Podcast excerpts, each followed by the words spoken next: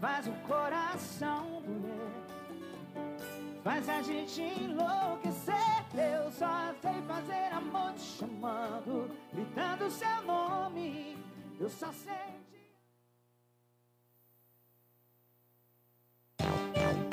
Pare e pense. Apoio Cultural com GESP. Consultoria, apoio e eficiência na tomada de decisões em gestão pública. Com GESP.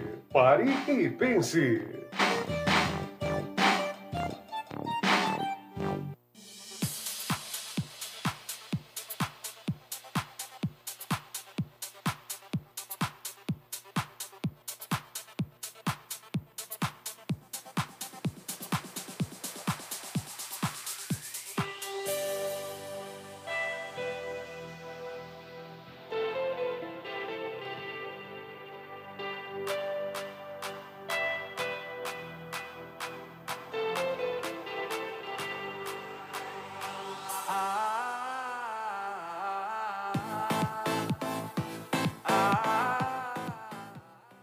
Bom dia, bom dia, bom dia. Está no ar o programa Pare e Pense, o programa que leva para você mais informação para formar a sua opinião. E ao lado de Tássia Fernandes, a gente vai trazer todas as notícias que passam aqui em São Vicente, no estado de Pernambuco, no Brasil e, por que não dizer, do mundo. Muito bom dia a você que hoje é sábado, a você que veio da feira, que está na feira, a dona de casa, o trabalhador, o homem do campo, a vocês que moram na zona rural, que vai de Jararaca até Mata Limpa, Alto Santa Terezinha, aqui no centro, na sede São Vicente Ferre. Sirgi, um grande abraço pelas redes sociais também, mas nossa âncora de rede é a Rádio Capibaribe Mirim FM 87,9 Rádio Capibaribe Mirim, a sua rádio. E ela é a âncora de rede das nossas redes sociais, do blog do Jadiel, do Fala Jadiel pelo Instagram, do Facebook da Rádio Capibaribe Mirim e do Facebook também do Fala Jadiel e também do blog. Gente, a gente quer mandar um grande abraço a todos que ficam aguardando o grande dia que é o sábado, de 10 ao meio-dia. A gente já tem aqui um compromisso marcado. Pare e pense para vocês, o programa que leva para você mais informação para formar sua opinião e você já sabe que já está no ar pelas nossas redes sociais. Você já nos vê também, nos ouve pelas ondas do rádio, pelas ondas do rádio e também pelas nossas redes sociais. E a gente quer mandar um grande abraço aos nossos limites de geográficos que fora da cidade de São Vicente, Timbaúba, Macaparana, Machados, Vicência, Nazaré da Mata, Aliança, Recife, muita gente de Caruaru, de Cumaru também, de João Alfredo, manda um abraço para vocês. A gente também manda um grande abraço para todo o nosso estado de Pernambuco, dos amigos que nos escutam pelas redes sociais, dos amigos que nos escutam no sul do país, no sudeste do país e também até fora do país. Temos amigos sim que nos escutam também fora do país, né, que sempre dão uma olhadinha também nos nossos cortes. Não esqueçam, nosso programa, quando acaba, a gente vai estar lá íntegra dia nas nossas redes sociais, para você que perdeu. E você que tem muito o que fazer, quer ver só aquilo que lhe interessa, você vê os cortes do Fala Jadiel durante toda a semana. Tássia Fernandes, bom dia, amiga. Bom dia, bom dia, Jadiel, bom dia ao pessoal, bom dia, bom dia você, dona de casa, você que já fica aí contando os minutos ligadinhos aqui para bater aqui, né? Para ser aquele ouvinte fiel e para participar conosco aqui do programa Pare e Pense. Bom dia a você, Macaparana, assim como o Jadiel também falou. Em Carpina também a gente tem ouvintes que nos escutam. Bom dia, bom dia para vocês. Ótimo sábado, ótimo final de semana. Bom dia! E daqui a pouco a gente volta com o nosso comentário desse que vos fala. Vai de música, doutor Antônio.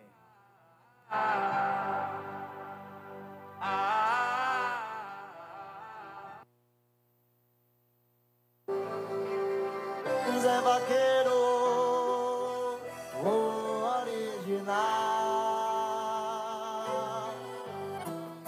Me dá um tempo pra pensar. Coragem pra me arriscar.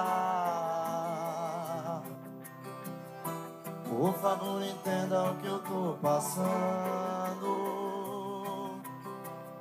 Só tô pedindo um tempo, não tô recusando. O problema não é você. Tenho receio de me envolver. Outras pessoas fizeram meu coração sofrer. Tenho medo de alguém me machucar. Eu tenho medo de me entregar. Eu tô com medo de me apaixonar. Tenho medo de alguém me machucar.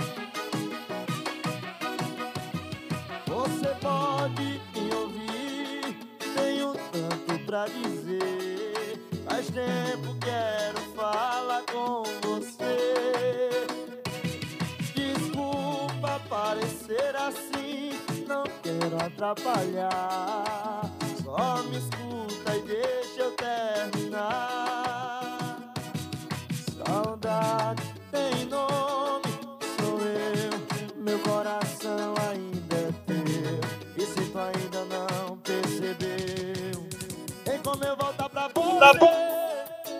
Como eu voltar pra você.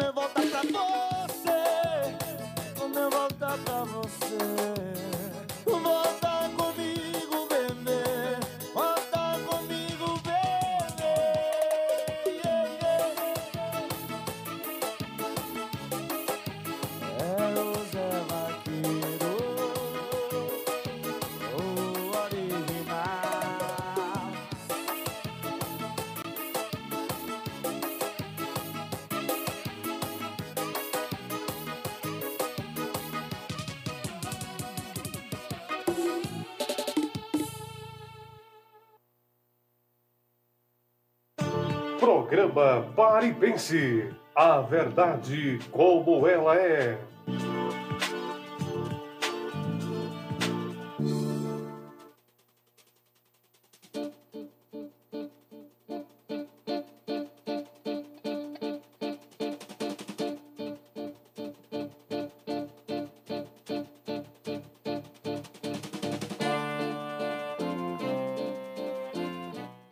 gente, nosso comentário de hoje sábado, 15 de janeiro, é sobre uma notícia interessante. É uma notícia de cunho nacional. E eu acho muito importante a gente falar disso aqui, porque durante o período eleitoral, o que a gente mais via na internet, nas redes sociais, e eu achava um absurdo, e nós questionamos muitas vezes isso aqui, tivemos vários debates com pastores, né, com pessoas que entendiam do assunto, sobre que parecia que quem não votava no ex-presidente não era de Deus, era do diabo. Parecia que quem não estava alinhado com o ex-presidente ou votava no Lula não poderia ser evangélico ou não poderia professar sua fé. Pois bem, o que, é que eu estou querendo dizer com isso? Na última quinta-feira, na última quinta-feira, todos atentem bem o que eu vou falar. O presidente Luiz Inácio Lula da Silva sancionou e assinou a Lei 14.532. A Lei 14.532. E o que é essa lei? Ela torna crime quem atentar, quem atacar ou fechar igrejas ou manifestações de culto ou em locais de culto. É mais uma fake news desmascarada aqueles que diziam né, que quando Lula entrasse ia virar comunismo, ia, ia virar o comunismo, que eu não sei que comunismo é esse, ia fechar as igrejas. Olha a atitude com 15 dias de governo do presidente Lula. Assinou, assinou e sancionou a lei que caracteriza crime atentar a qualquer manifestação religiosa ou qualquer liberdade de culto. Está preservando o direito de evangélicos, de católicos, das pessoas, das, das matrizes religiosas africanas, qualquer tipo de religião, qualquer aquele que processa a fé. E por que eu estou falando mais da questão dos evangélicos, dos protestantes? Porque foi isso que foi disseminado. Isso, desonradamente, foi disseminado. Era uma fake news, claro, e a gente sabia que era isso. Então, gente, é muito bom a gente atentar bem que os debates políticos eleitorais devem sim estar alinhados com os problemas da sociedade. Porque não tem água, porque não temos moradia, porque há ausência de segurança. O que é que o governo vai fazer para gerar mais emprego? E não começar a fazer mentiras em cima de boatos ideológicos. Não, ele é contra o aborto, a favor do aborto. Nunca teve isso, ninguém nunca disse isso. Não, ele vai fechar as igrejas. Era isso que a gente escutava. Só é você entrar nas redes sociais. E aí está. A prova ao contrário. E é muito bom que a gente fique em silêncio e aguarde o resultado das coisas. O presidente atual, e aqui eu não estou defendendo o presidente atual, eu estou falando da atitude que o presidente tomou, porque durante a campanha né, havia uma fake news, havia falas desonrosas, mentirosas, sobre o presidente Lula. E eu vou e eu falar mais para vocês. Quando Lula foi presidente, no seu primeiro e segundo mandato, foi ele que assinou o novo Código Civil. E, e aquele novo Código Civil, Tássia, dava direito, e amigos que nos acompanham nas redes sociais, a, a, a, a, você ter a liberdade de culto, e onde ele reuniu todos os pastores. E agora vai mais além, sanciona a lei 14.532, que torna crime atacar ou tentar fechar igrejas ou locais de culto. A atitude do chefe do executivo reforçou seu compromisso, sabe qual foi o seu compromisso? Com a liberdade religiosa, que ele disse isso durante a campanha. A lei também protege o direito fundamental do povo brasileiro de professar livremente, de professar livremente sua fé, a sua espiritualidade, seja qual for, seja qual for a religião. E no período eleitoral, o que se espalharam foi as fake news, dizendo que ele ia perseguir evangélicos, fechar as igrejas, né? Mas o que se vê nos primeiros dias do seu governo é totalmente o oposto. Totalmente o oposto. Aqueles que falaram isso devem se colocar em silêncio. Você pode até não gostar do presidente. Você não é obrigado a votar no presidente. Você vota em quem você quiser, que é o direito democrático. Você podia ter continuado votar em Bolsonaro, votar em, Bolso- eh, em Lula, votar eh, no primeiro turno. Tinha Simone Tebet, tinha Sônia Tronico, um bocado de candidato. O que você não pode é colocar na pauta do processo eleitoral coisas particulares da vida particular das pessoas ou coisas mentirosas. O grande debate, eu falava aqui, que a campanha eleitoral para presidente era pobre, porque o grande debate era como melhorar a vida das pessoas, dos brasileiros. Isso não foi discutido um dia, porque o debate estava só focado né, em pautas ideológicas. Quem é a favor disso, quem é a favor daquilo, quem é contra isso e aquilo, muitas vezes mentiroso. Porque o outro não dizia isso, mas porque o outro era de esquerda, então vamos falar isso. E muitas vezes falaram também, né, e aí a gente tem que fazer aqui um comentário muito imparcial, falaram também da, da, da manifestação, que o, o Bolsonaro também gostava e aprecia também os, os, os maçons, e foi lá para um culto maçom. E qual o problema? Isso quer dizer o quê? Que ele vai matar as criancinhas depois? Era errado também o que a esquerda estava falando. Né? Porque quantos pastores são maçons? Eu mesmo conheço um bocado. Agora, se isso é certo ou se é errado, quem viver verá, eu não sei. Agora, eu vou julgar? Não vou julgar isso. E colocar, começavam a dizer, olha, o Bolsonaro é maçom, não sei o quê, mas é evangélico também. Isso aí é a atitude dele. Se isso aí condizia ou não condizia com as atitudes dele, era problema dele. Do mesmo jeito, dizer né, que o presidente Lula era um caçador de criancinhas e ia virar comunista. Porque o que eu saiba, Lula é né, católico. Se casou na igreja católica. Os três casamentos dele é católico. Se fosse para mensurar isso, Bolsonaro só casou só uma vez. O resto ele se amancebou. Então você não pode julgar as pessoas pelos atos particulares da sua vida íntima.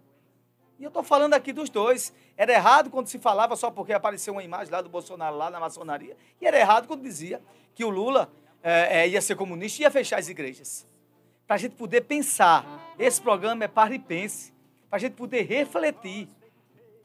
Então isso mostra agora que tudo que foi dito sobre o atual presidente, na questão e no âmbito do professar religioso, era mentira, era uma mentira descarada. Mentira descarada. E ele assina, na última quinta-feira, a Lei 14.532, que, como eu já falei aqui, torna crime a agressão ou tentar fechar as igrejas. Agora é uma lei federal. A atitude é tremenda, porque protege o direito fundamental do povo brasileiro de professar livremente sua fé e espiritualidade.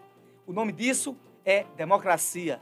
O nome disso é respeitar o direito de vida das pessoas. O nome disso é respeitar qualquer profissão de fé, né? Qualquer um que profere a sua fé, independente do que seja a sua fé, está lá resguardado agora por uma lei federal.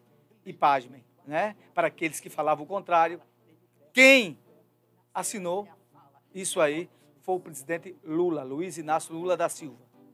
Isso aí é uma mensagem muito para os irmãos evangélicos, para os amigos protestantes, que muitas vezes fizeram é, dos seus processos, do, seu, do processo eleitoral, uma verdadeira batalha. Querendo um matar contra o outro. Ah, você não vota no, no, no presidente A, então você, eu odeio você. Você não vota no presidente B, eu odeio você. Onde o debate das igrejas era o processo de ressurreição, de restauração de vida. E não de colocar pecadores como eu e você num pedestal dizendo que esses caras são intocáveis. Lula é um pecador, Bolsonaro é um pecador também. Quanto mais, todos são pecadores. Quem nos deu essa capacidade de professarmos fé, daqueles que creem, como eu creio, né, como cristão, eu creio no processo de ressurreição, e a gente pode se redimir dos pecados para ter uma vida melhor pós-vida terrena. É isso que eu estou falando. Eu odiava quem misturava as coisas. E aí aqueles que levavam candidato para as igrejas para fazer bater palma, coisa e tal, e fazer verdadeira algazarra, que se dizia que ali era o tempo de Deus, vocês acham que fizeram certo? Está colocando, ou se não, sendo parcial, eu escolho esse e não escolho aquele. E onde era para estar ali né, a verdadeira palavra do Senhor e Jesus ali no trono, quem estava ali era um pecador igual a gente. Vocês acham que fizeram certo? Eu não vou julgar, vocês julguem. Mas o que eu estou falando agora é do que é fato e do que é direito. Se nós tínhamos a liberdade de expressão religiosa, de expressão religiosa, liberdade de profissão de fé, de professar sua fé, agora nós temos muito mais ainda. Essa lei ela amplia a capacidade de você poder expressar o direito fundamental de estar em que religião ou seguir aquele fundamento religioso de fé, de capacidade cristã, ou não, ou de outra matriz de fé que você adote, buduí, é, é, é, tem os monges, os budistas, Sheshnue, o que você quiser escolher. Você vai lá e siga. Eu não estou aqui para lhe julgar. Então, qualquer tipo de profissão de fé, né? qualquer tipo de liberdade, e isso é que é importante. Então, quem falava o contrário, e aí eu estou falando, porque a gente tem que falar, porque, por que eu estou falando mais dos evangélicos protestantes? Porque a gente hoje representa mais de 30% né, dessa, da comunidade que professa algum tipo de fé cristã. Então, isso é que é importante. Isso é que é importante. É a gente falar do que realmente aconteceu. Então, está aqui. Quem estava lá propagando, olha, vamos votar em fulano, porque senão ele vai fechar as igrejas, vai trazer o comunismo e vai botar as criancinhas numa rede e vai, e vai matar todo mundo. Gente, mostra que a coisa é séria. E quando a coisa é séria, se trata um país, uma república federativa democrática, mais séria ainda. Esse aí é o procedimento, né? Porque Lula tem vários defeitos. Esse daí nunca foi o defeito dele. Esse aí nunca foi o defeito dele. E quem taxou isso para ganhar a eleição, para se dar bem, não façam isso. Porque isso muitas vezes começa aqui, numa campanha eleitoral no município. Você falar mal do cara sem ter prova, ou desonrar a pessoa sem ter prova, ou falar no estado, é, no, no, estado de Pernambuco, no estado de Pernambuco, numa campanha governador para estado, a querer fé, a fé das pessoas. Isso é terrível. Isso é terrível. Então, isso não se faz.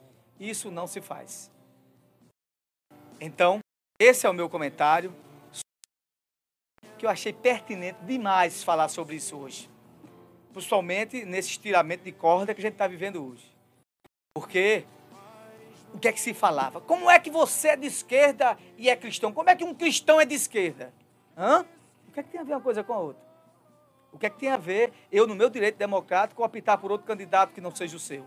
E aí, você já era caracterizado como se não fosse de Deus. Como se não fosse de Deus. Fosse de outra pessoa.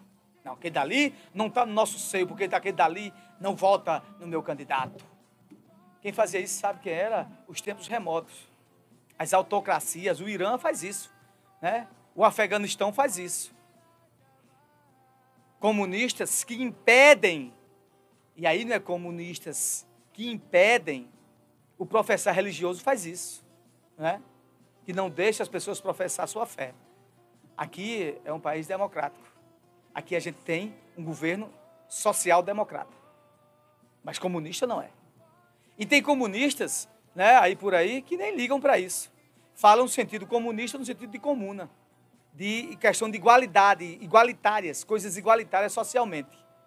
E não para impedir que as pessoas professem sua fé. Né? Agora, quem quiser uma coisa mais radical, tem a Coreia do Norte, né? tem o Afeganistão, tem o Irã, tem a autocracia, e quem proferir outro tipo de, de, de, de profissão de fé, professar fé de outras matizes, Uganda, né? Tem alguns países, é só você escolher que quem fala aí de você é cristão, ou se não vai no alinhamento que aqueles governos estão falando, eles matam a pessoa. Então, quem ficava dizendo isso, quem proferiu isso em fake news e redes sociais, redes sociais é muito bom, mas muitas vezes é usado também para o mal. Errou piamente. Então, é esse meu comentário hoje. A fake news foi desmascarada. E agora, e nada mais que um dia após o outro, né? Onde a verdade sempre vem à tona. E essa é a verdade que liberta a verdadeira verdade, né? onde estão aí os fatos, e esses fatos se tornam de direito. Então, mais do que nunca agora, você que professa sua fé, fique mais tranquilo, agora redobrado, porque agora que você tem direito agora de professar sua fé, que se já tinha com tranquilidade, agora foi reforçado mais ainda, que agora tem a, a nova lei que o próprio presidente sancionou, a Lei 14.532. Um abraço a todos. Te atrapalhando, tá, atrapalhando o comentário, a gente hoje está vendo muito em redes sociais, onde os cristãos, eles, os evangélicos estão levando a palavra de Deus em hospitais, em ônibus, em metrôs, estão sendo agredidos, né? Então, agora, se é lei, então é lei, então o culpado que fizer isso, meu filho, infelizmente, vai ter a penalidade dele.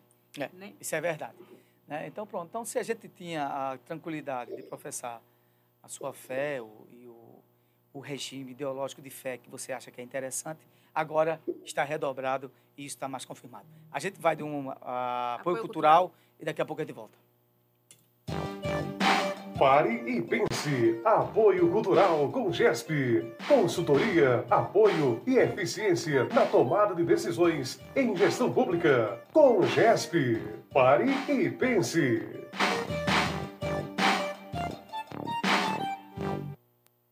Apoio Cultural. Autopeças Vicentina. Peças para reposição, troca de óleo, lubrificação, acessórios, recarga de baterias, oficina mecânica com profissionais competentes, responsáveis e éticos. Serviços de motores, caixa de câmbio, direção, freios. Garantimos a reposição de qualquer peça em menos de 24 horas. Mesmo as mais difíceis. É vendedor autorizado de baterias Elia e Power. Supervisão geral do amigo Vicente da Oficina. Vicente da Oficina. Autopeças Vicentina. Rua Fernando Regis de Albuquerque. 176. Informações pelo fone. 3655 1057 ou 9424 0341. Autopeças Vicentina. Autopeças Vicentina. Se você quer comprar móveis e eletrodomésticos e ainda não encontrou o lugar certo, chegou a hora de conhecer melhor a Movelaria Vital. Lá você encontra móveis e eletrodomésticos com qualidade, modernidade e uma grande variedade que só a Movelaria Vital tem. As melhores condições de pagamento, tudo para mudar a sua vida no cheque, cartão ou financiamento pela própria loja em até seis vezes sem juros. Além da praticidade e o compromisso com você.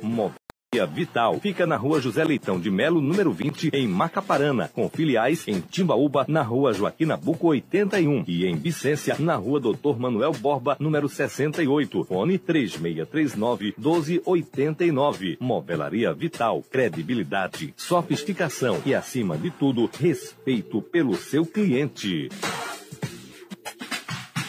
Agora em São Vicente Ferre, você conta com a Casa do Criador e Farmácia Veterinária. Produtos veterinários para o seu animal de estimação. No departamento de medicamentos da farmácia, você encontrará produtos para a saúde e bem-estar do seu animal: antipulgas, vermifugos, analgésicos, antibióticos, carrapaticidas, produtos dermatológicos e homeopáticos, sarnicidas, suplementos e vitaminas. Casa do Criador e Farmácia Veterinária. Rua Pedro Colô, ao lado da Casa do Criador e Farmácia Veterinária, onde você encontra produtos veterinários em geral, ração animal. E agora, na Casa do Criador, você conta com os serviços de banho, tosa e corte de unha do seu animal. Tudo isso com profissional especializado. Casa do Criador e Farmácia Veterinária, mantendo a saúde do seu animal. Rua Pedro Color, ao lado da Secretaria de Saúde. Quer o seu sorriso de volta? Isso é possível! Com o Fábio de Xará Prótese Dentária. Experiência que passa de pai para filho. Faça uma visita ao consultório para você voltar a ser feliz. Fábio faz sua prótese em domicílio com os menores preços e a melhor qualidade. Sorria! Fábio de Xará, competência e ética. Rua do Sindicato, próximo à Vila Moura Cavalcante. Rua Doutor Milton Queiroz, número 1. Macaparana, Pernambuco. Fone 997220491.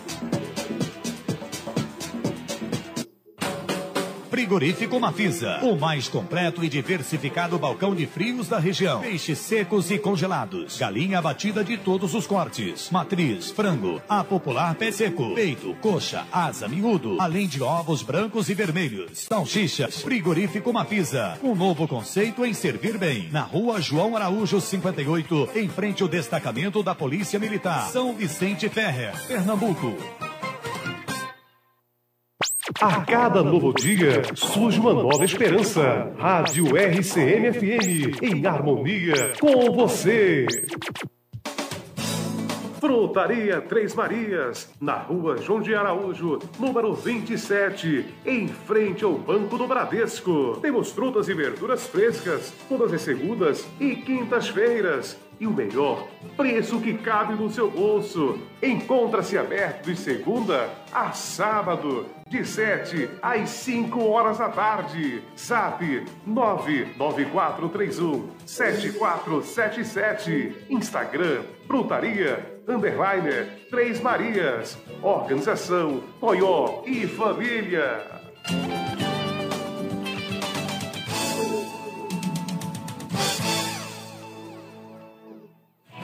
Guga Motopeças, peças, acessórios e serviços em geral. Tudo para sua motocicleta com preço baixo e itens de qualidade. Aceitamos os principais cartões de créditos. Guga Motopeças, sempre com o objetivo de oferecer o que há de mais moderno e criativo no segmento de motopeças, a fim de conquistar a preferência de clientes que optam por equipar sua moto com o que há de melhor. Por isso, entregue a sua moto a uma equipe de profissionais capacitados. Guga Motopeças, na PE 89, em frente à Academia das Cidades. Fone ou WhatsApp 992612979.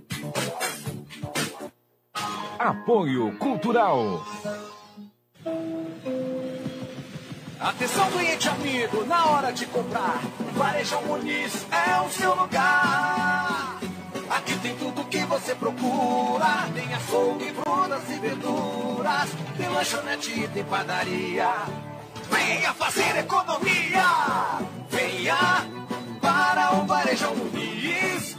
Faça suas compras com sucesso. O Varejão Muniz. Esse é o lugar certo. Varejão Muniz, padaria, açougue, frutas, verduras, legumes, bebidas e muito mais. Varejão Muniz, o seu supermercado. Varejão Muniz. ZYL 819. Rádio Capibaribe Mirim FM Estéreo. Canal 200. 87,9 MHz. São Vicente Ferrer, Pernambuco. 10 horas e 31 minutos. Apoio Cultural.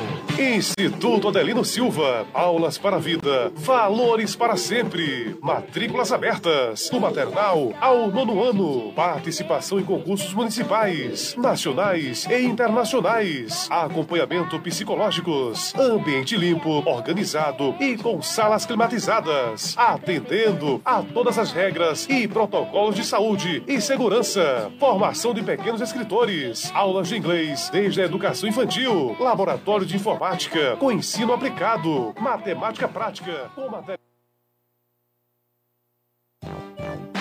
Pare e pense. Apoio Cultural com GESP. Consultoria, apoio e eficiência na tomada de decisões em gestão pública. Com GESP. Pare e pense. Aqui você ouve informação para formar sua opinião.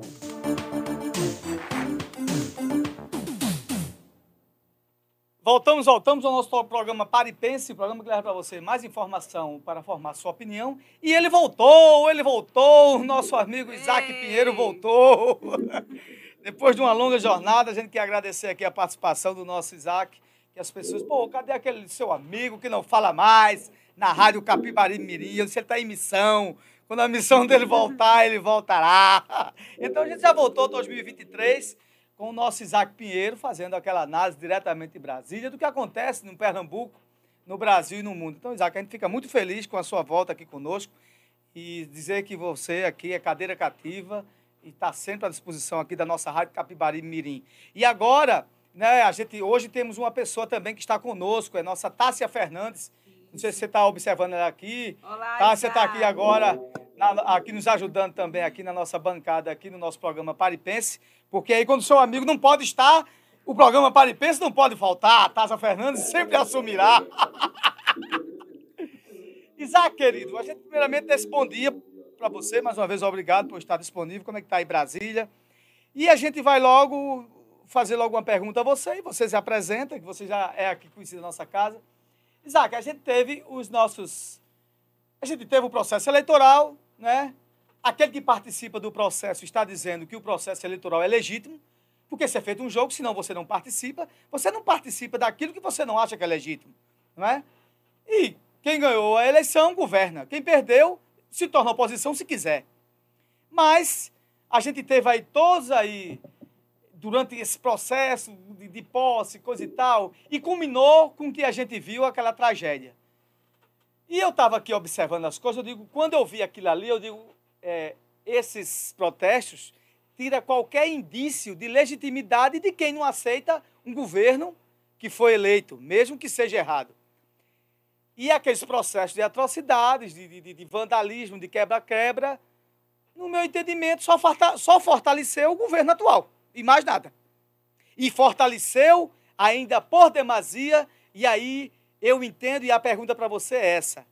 No meu entendimento, a nossa democracia está muito mais forte, porque ela entrou numa prova de fogo. A gente tem que ser muito verdadeiro. E ela sobreviveu. E isso mostra também a quem está no poder que não pode sair da linha constitucional, porque senão vai perder também. E esse recado não só é para quem tentou, de alguma maneira, tomar o poder de maneira não constitucional e não legal, mas também um recado para quem está no poder, que tem que fazer as coisas dentro do processo constitucional. Qual a sua leitura e qual o seu entendimento sobre isso? Primeiro, quero desejar um bom dia a todos e agradecer mais uma vez pela, pelo convite do meu amigo, meu irmão Jadiel. Quero me congratular aí com a nossa Tássia, que eu não a conhecia, né? E é um prazer estar com vocês. Quero desejar um ano repleto de paz e saúde a todos os nossos ouvintes Quero parabenizar aí três municípios, em Najaceria e São Lourenço da Mata, que fizeram aniversário dia 6 e dia 10 de janeiro, respectivamente. Quero parabenizar toda a população desses municípios importantes do nosso estado de Pernambuco. E, amigo, veja bem, a, a leitura que você faz ela é pertinente, tá? Mas eu enxergo, é, eu queria voltar um pouco atrás, alguns anos atrás, essa trajetória nossa aqui em Brasília, ela faz com que você veja muitas, muitas participe e veja, de veja muitas situações que acontecem durante os mandatos do, do nosso processo democrático. Né? Então, no exercício de 2004 ou 2005, não lembro bem, eu estava ali com, com um ex-prefeito de Pernambuco, a gente estava saindo ali do anexo 2 da Câmara, que você bem conhece, e aquele momento encostou ali seis ou sete ônibus de, do Movimento Sem Terra. Eles invadiram a Câmara, destruíram um veículo que estava, que estava ali para sorteio do Sindilés, do Sindicato dos Servidores. Era um final de ano, estava para sorteio lá. Eles invadiram, quebraram a Câmara por completo. Tá? Eles detonaram a Câmara, quebraram caixa eletrônica, invadiram o plenário, quebraram vidro, ou seja, uma barbárie total. Aquele momento, a polícia militar entrou em ação, é, prendeu todas aquelas, todos aqueles, aqueles vândalos, na verdade são vândalos, né? Que isso não tem a ver com a livre manifestação, como não tem a ver o que aconteceu também. Sou totalmente oposto àquilo ali, tá? Aquilo que aconteceu no, no, na esplanada dos ministérios, nos três poderes, a agressão que houve aos três poderes, aquilo não é livre manifestação. Aquilo não faz parte da Constituição Federal. Entende? O artigo 5 é bem claro: você é a livre manifestação e ao não anonimato. Perfeito. Você tem como se manifestar, você tem como dizer o que você não está concordando dentro do processo democrático de direito. Agora, quando você vandaliza, ele sai totalmente desse princípio do artigo 5 Então, naquele momento aconteceu isso e eu não vi ninguém dizer que era vândalo, que era, que era, que era terrorista, que era democrático, eu não vi ninguém falar sobre isso. Não sei se é porque só foi na esfera do legislativo e os dois outros poderes muito confortavelmente ficaram a, a, a, de camarote, como a gente diz, assistindo de camarote, né? Aquela situação da invasão de um poder, tá? Que se a gente for observar ao longo desses últimos anos, nós não estamos vivendo em harmonia, os três poderes não estão em harmonia, por N motivos, por N motivos pela, pelo executivo, que não se harmoniza com o judiciário, que não se harmoniza com o legislativo, que existe é, uma proposta do judiciário brasileiro hoje, é, é, é, configurado na sua Suprema Corte, tá? que ele está arbitrando nos outros dois poderes, ou seja, hoje o Brasil, hoje, ele pode se resumir a um poder judiciário. Tá? Você chegar um ministro de uma, de uma forma monocrática, você afastar um governador eleito pelo povo, a própria Constituição veda isso. Ele tem que passar por um processo de, de averiguação, de ter que ter um, um início de um processo legal. Quem pode afastar esse governador é o STJ, não é a Suprema Corte Federal. A Suprema Corte é exatamente a última instância, não é. E tem que passar isso pela Assembleia Legislativa. E nenhum desses ritos foi cumprido. Monocraticamente se afastou, se fez uma reunião, os outros ministros aprovaram, o cara está 90 dias e a conversa que sai é que ele vai ser, vai ser prorrogado por mais tempo. Inclusive, na minha opinião. Do jeito é... que está, ele não volta nunca mais. Estou te ouvindo, Jadel, desculpa. Eu estou dizendo o seguinte, Isaac, e do jeito, desculpa ele interromper, e do jeito que está as negociações, ele não vai voltar nunca mais. Pronto, pronto, você entendeu? Já estou falando em caçar a chapa. A vice também vai rodar. Então, a gente, a gente começa a analisar isso de uma forma mais profunda, aprofundada do caso, você vê que está em andamento no Brasil, certo? O cerceamento, tá? Da, da livre manifestação. Eu não estou dizendo, entenda, que fique bem claro isso, eu não estou dizendo que o que houve foi livre manifestação. Não foi. Não está cobertado pela Constituição. Aquilo ali, o que houve ali foi um vandalismo. Quem vandalizou ali, a justiça está aí, as investigações aí estão para dizer. Existe uma, uma vertente. Cada um paga pelos seus atos, né, Isaac? Claro, existe uma vertente de que tinha gente infiltrada de, de, de outros partidos. Pá, pá, pá, isso não cabe, isso não me cabe, isso não me cabe. É, isso não me cabe a julgar, nem discutir, até porque está em fase investigatória. Quem tem que fazer isso é a Polícia Judiciária. Certo? Polícia Judiciária que tem que fazer isso. Eu não vou discutir isso. Agora, é, a questão da livre manifestação, baseado nessas atitudes arbitrárias que os ministros do tribunal, porque eu falo os ministros, porque Alexandre de Moraes é um membro do tribunal. Ele dá uma decisão monocrática e depois o pleno se reúne. Quando o pleno faz com que aquela decisão dele seja é, é, sancionada, certo? Isso é um perigo, cara. É um perigo. Então, hoje, tudo que você for fazer hoje é ato antidemocrático, quer dizer que se tudo que eu for me queixar hoje nas ruas ou, ou na porta dos tribunais é ato antidemocrático, se eu for para a Assembleia Legislativa protestar por um projeto de lei que eu acho que vai prejudicar eu como sociedade civil organizada, é ato antidemocrático, então isso a gente tem que começar a analisar friamente, sabe? Eu vi uma entrevista, é, embora eu não, não, não sou muito seguidor das suas decisões, nunca fui muito seguidor das suas decisões, do ex-ministro Marco Aurélio de Mello, e ele é um cara muito inteligente, um cara muito competente, e ele disse uma coisa essa semana que eu achei, eu achei muito pertinente ao momento, sabe? Ele disse que o ministro Alexandre de Moraes, ele não está zelando pela paz social.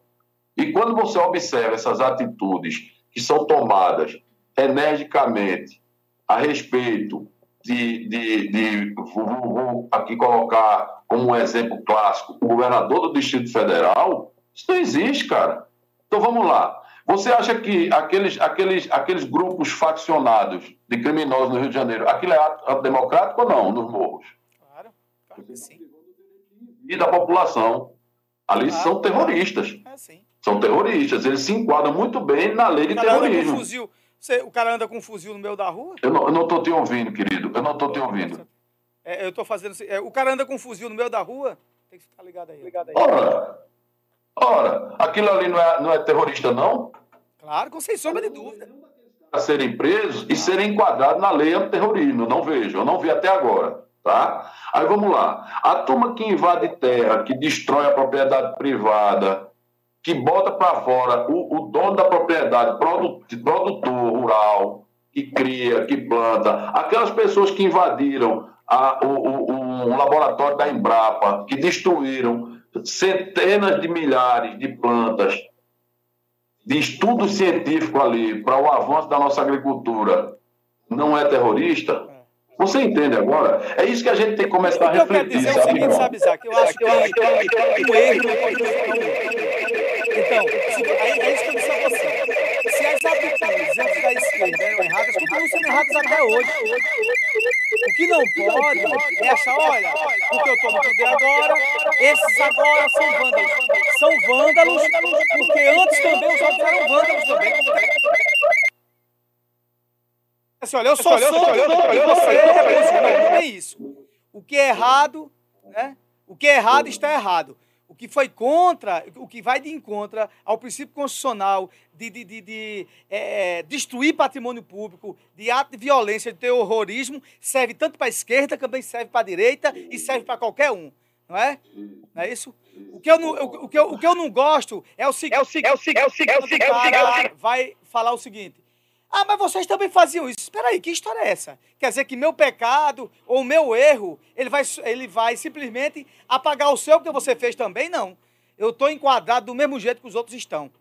Sim, isso sim é justiça social e é justiça da pena da lei, do rito da lei. Então o que você está falando está certo. A gente não pode apagar as atrocidades e as coisas erradas que outrora a esquerda também fazia.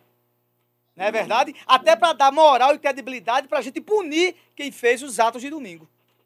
Correto, correto, concordo. O pau que dá em Chico dá em Francisco. O pau que dá em Chico dá em Francisco. Eu vejo uma ala política aí vibrando com essas punições aí, porque prendeu 1.500 pessoas num dia só e tal. Mas aí vamos aguardar os cenas dos próximos capítulos, e aí a turma deles, que a prática, quanto mais da esquerda é a invasão de terra, a invasão da propriedade privada, você, você, você não respeitar os direitos civis, que é quando você não permite o direito de ir vir do cidadão, uma, uma vez que você invade a casa dele, que você invade a propriedade. Ora, eu estava olhando em Garaçu agora, eu achei engraçado, rapaz, uma meia dúzia de pessoas intituladas índios, nome de uma tribo, uma tribo que eu Tem nem uma sei... terra lá da prefeitura que não quer sair. Não, é uma tribo que foi intitulada não sei o que, um nome complexo lá, sabe? De pessoas que não sabem nem o que é ser índio. Aí bota um cara que é ligado à pastoral, ligado à CNBB, chega lá e diz: não, a gente invadiu porque a gente descobriu pelos astros, pelo não sei onde, porque. Aqui Sonharam! Eles sonharam e descobriram que ali era deles. E é assim agora. Eles, é uma energia. A mulher, a mulher um, um agente de saúde é a cacica. A cacique é uma, um agente de saúde. E ela disse muito claro ontem na TV: não, a gente aqui descobriu essa, essa terra porque foi uma energia dos nossos antepassados. Eu digo, foi nada. O pajé que descobriu o pajé. É, é o terreno para construir uma escola. Aí sabe o que, é que o cara alegou? O cara da pastoral? Ele disse: não, a prefeitura não vai tirar, não. Não é assim, não. A integração de posse, não. Agora tem que criar um conselho. E o conselho tem que ser criado segundo a lei, e é verdade. Ele não está dizendo mentira, não. É verdade. Isso foi uma, uma aberração criada lá no Supremo Tribunal Federal. Entendeu? Que agora tem que existir um conselho para que o juiz avalie se vai dar reintegração de posse a partir do momento do resultado do conselho. Então, bicho, a gente está vivendo uma coisa tão louca, tão absurda, certo? Que uma hora esse caldeirão vai explodir.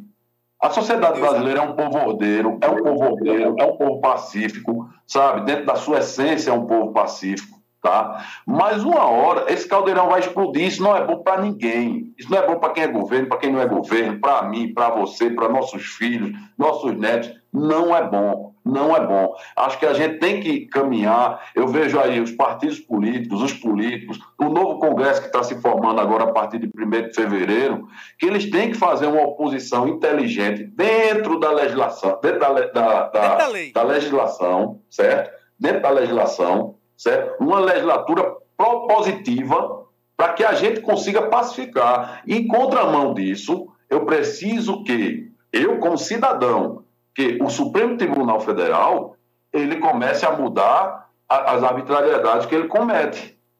Como vai mudar essas arbitrariedades? Não sei. Não sei se convoca uma nova carta constituinte, não sei. Não sei, aquele que pé que não vai resolver essa altura do campeonato. A forma que é conduzido os ministros, nós já falamos isso aqui, inclusive foi uma pauta nossa, isso aí. A forma que são conduzidos os ministros ao Supremo Tribunal Federal, na minha opinião, ela é errônea. Porque tá? ela quis. Não acrescenta. É bom você falar isso. Porque esse é que é o problema. A gente acha que tudo que é de fora é bom. Esse modelo de Suprema Corte brasileira é um modelo copiado americano, que é indicado por políticos e é sancionado por um presidente. Ora, por que, que aqui não pode ser diferente? Por que, que aqui o indicado para um conselho da Suprema Corte não pode ser pelo um conselho de magistrados? Né? Pelo conselho de magistrados, juízes. E aí você elege legitimamente. Sabe por que isso é bom? Porque ele nem vai estar ligado e nem vai dever favor a político A nem a político B. Não, concordo. Juiz de carreira que foi eleito por um e lá ele se estabelece. Então, o, o modo de se escolher o juiz da Suprema Corte é uma tragédia nesse país, porque é assim: quando o cara está no poder, esse Supremo é interessante. Quando o cara está no poder, eles ficam lambendo botas do presidente que está. Quando o cara sai do poder, eles querem tornar o cara que saiu ilegítimo, prende todo mundo, pinta miséria, depois ao bel prazer ele solta, prende, faz o que quer e não serve para nada. Agora, e ainda tem outra, Isaac. O Supremo Tribunal, hoje o Supremo Tribunal Federal, no meu entendimento, os pares, os pares estão se acovardando. Vai, Alexandre de Moraes, faz isso aí que eu não quero ter problema para mim, não. E o Alexandre de Moraes está gostando desse poder absoluto. Essa é a minha leitura e é uma leitura correta. Por que, que tudo que é, tudo tem que ser Alexandre Moraes tem que decidir? Por que, que o colegiado não decide? E aí vem esse lance dessa decisão monocrática que é uma tragédia, como você falou. É verdade, é verdade. Concordo, concordo em gênero, número e grau com o amigo. O amigo está coberto de razão, uma colocação muito inteligente e pertinente que o amigo fez agora, sabe? A gente tem que mudar esse, esse conceito, sabe? Tem que mudar essa forma de indicação para a Suprema Corte do nosso país. E eu acho que isso, isso só pode acontecer se convocando uma nova, uma nova constituinte. Na minha opinião, a gente tem que, a gente tem que é, modernizar a nossa Constituição através de uma nova Constituinte. Por quê? As cláusulas pétreas, elas não podem ser alteradas com emenda constitucional. Concorda? Concordo, concordo. Que é o caso do artigo 5 Artigo 5 é uma Cláusula pétrea. pétrea. Perfeito. Como o artigo 1 como o artigo 1 é uma cláusula pétrea. Então, a gente não pode modificar isso através de emenda constitucional. Tem que ser convocado uma nova Assembleia Constituinte Perfeito. para que a gente consiga alterar isso, modernizando, certo? Alterando essa forma esdrúxula, ridícula de você indicar uma, uma pessoa para o tribunal, porque eu nem digo magistrado, porque se você olhar ali, 70% do que estão compondo aquele Supremo Tribunal Federal não são magistrados. Não são magistrados. E a, a própria Constituição, Salvando ali as- a própria Constituição dá esse direito. Não precisa ser juiz, não é? Não precisa ser juiz ou precisa ser do ramo para se tornar ministro supremo. É uma coisa meio estapafúrdia, já começa por aí. Ser advogado. Pronto, o único pré-requisito é você ser advogado. É. Entendeu? Escreve dois livrozinhos sobre qualquer coisa e pronto, lá. você tem notório saber, você tem livros escritos, tem obras escritas e não sei o quê. Quando você vai ver as obras desses caras, pelo amor de Deus, pelo amor de Deus, sabe? Um prático faria melhor, em alguns casos. Óbvio que não. Outros casos, não. Luiz Fux, o menino Luiz Fux, extremamente competente. Um cara que veio lá do tribunal, foi juiz lá no Rio de Janeiro, foi juiz eleitoral, foi juiz. Então, Luiz Fux é um cara que carrega uma, uma, uma, carga de, de, de, de, de informações que quem lhe deu isso foi a- a- o exercício da magistratura. Foi quem lhe deu isso aí. Como alguns outros, poucos outros ali. O resto veio de onde? Veio de onde? Saiu de onde? E aqui eu vou, eu vou te falar aqui de dois aqui que eu acho um terror. Aquele que foi, é, esqueci o nome dele, que foi até presidente, que foi até advogado do MST. Que depois, começou a lamber as botas de Bolsonaro. Não, Faquin, não, não. O mais novinho, o, o- foi, chegou a ser presidente, que na época Ah, até decidiu por por Lula ser preso, aquela coisa toda. Ele era do PT. Era do PT. ele trabalhava na liderança do PT. Era do MST, Ele trabalhava ele na do PT. Entendeu? Esse, Exato. daí, o outro, que é, é analfabeto, o Cássio Nunes, é horrível. Você vê ele escrevendo, misericórdia. Mas veja, o Cássio Nunes ele é oriundo do- de tribunal, ele é juiz de Mas é, tribunal. mas, mas é altamente. É F5. Entendeu? Você tem uma conjectura horrível das coisas. Né? Mas- Já eu acho o André Mendonça um, um- um- bom.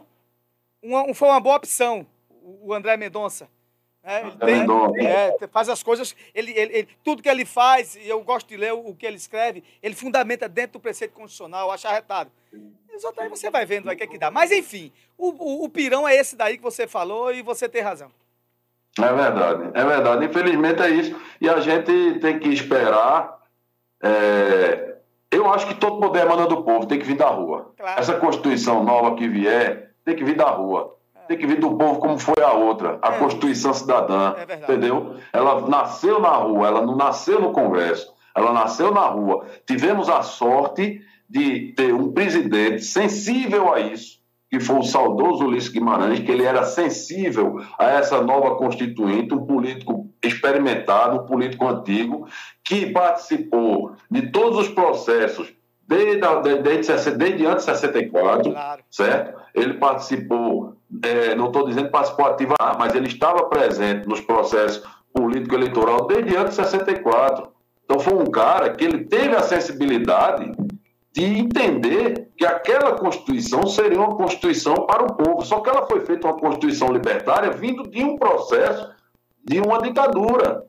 Isso passou. A gente não vive mais uma ditadura desde 86, 89. Desde 89 a gente não vive, ora. Então a gente tem que começar a reformular. Essas audiências de custódia e todas essas, essas, benevole- essas benevolências que existem para criminosos, está dentro da Constituição. Está dentro da Constituição. Esse relaxamento eterno de prisão, que o cara vai preso hoje, amanhã ele sai na audiência de custódia, no outro dia a polícia prende pelo mesmo fato, pela mesma coisa, às vezes no mesmo lugar, e leva o cara de novo, e o cara é solto novamente na audiência de custódia. Isso, isso é re- reflexo, isso é reflexo de uma Constituição é, é, é, libertária, que foi feita num momento que o país estava se redemocratizando, certo? Onde existia é, cerceamento da, da, da liberdade de expressão, como todos nós sabemos da história. Pessoas eram presas sem nenhum motivo óbvio, pessoas eram presas sem um processo legal, sem nenhum processo legal, sem nenhuma comprovação legal do motivo da sua prisão. Então, eu entendo que naquele momento haveria, tinha que haver uma Constituição voltada mais para essa questão da liberdade. Só que hoje não, hoje a gente não vive mais isso. Então a gente tem que ter um Congresso que viva o Brasil. Infelizmente hoje é muito raro você sentar com um parlamentar que discuta o Brasil. É muito raro. Hoje, infelizmente, é muito raro você sentar com um parlamentar para discutir o Brasil. O parlamentar discute é, é, coisas é, de, de, de origem, de, de tendências empresariais que o cara representa, tendências é, é, é, é, é, político-partidário que o cara representa, tendências de, de sindicatos, de movimentos sociais que o cara representa. Ele não pensa no Brasil como um todo, como antes se havia políticos que discutiam o Brasil. Ele não discutia uma, uma- ele não discutia uma, uma, uma parte da sociedade, ele discutia a, a sociedade como um todo. Que foi o caso do doutor Ulisses e vários outros parlamentares daquela época, que se faça justiça, vários parlamentares naquela época, que quando construíram a Constituição de 1988, eles construíram pensando no Brasil. Lógico que tinha algumas pessoas que representavam algumas, algumas, algumas, algumas, algumas tendências sociais, algumas, alguns, alguns, alguns representa, representavam algumas, é, é, algumas facções da, da, da sociedade, mas no globo, no geral, eles representavam, eles estavam discutindo ali o Brasil, não discutia A ou B, era o Brasil. Né? Então, acho que, partindo desse princípio, a gente precisa hoje ter um Congresso voltado a isso, com esse compromisso. E, volto a dizer, esse compromisso só vai acontecer por parte do Congresso se a sociedade civil organizada for para a rua novamente, como foi em 86, na Direta Já, como foi em 88, como foi em 87, 88, até chegar em 89, certo? Onde foi, onde foi, ficaram dois ou três anos recebendo, é, é, a Câmara dos Deputados ficou dois ou três anos recebendo é, é, é, sugestões de todas as áreas, de indígena, de criança, de aposentado, de empresário, de todas as áreas para construir essa Constituição, que, ao meu ver, não é uma Constituição ruim. Não é uma Constituição ruim, ao meu ver. Agora, ela precisa ser modernizada. É, é, eu também concordo, Isaac, que a Constituição é uma boa Constituição. Eu acho que essa Constituição é um marco desse processo de transição de ditadura para o processo democrático e que ela necessita, sim, também, ela também se amparar dentro do mundo moderno do que a gente está vivendo isso. Você tem razão. Nossa Tássia Fernandes, tem alguma pergunta para o nosso Isaac? É, não, é só, não é uma pergunta, mas é só ao um ponto. É, um complemento. Ele estava falando aí dos três poderes que não se harmonizam e a gente sabe que isso é preocupante, né? Hum. Porque se não tem harmonização entre eles, a gente sofre tanto no federal, no estadual e no municipal. Né? Então, a gente, então, a gente sofre nessas três escalas. E se a gente levar isso para a visão grosseira, desculpa a expressão, mas a gente está lascado. Oi, Isaac. É interessante o que a Tássia falou. Isaac, e nossa governadora? O que é que você tem a, a, a visto aí, esse início de governo dela? dela? Qual, assim, a, a noção de, de, de, início, de concepção de governo, de administração?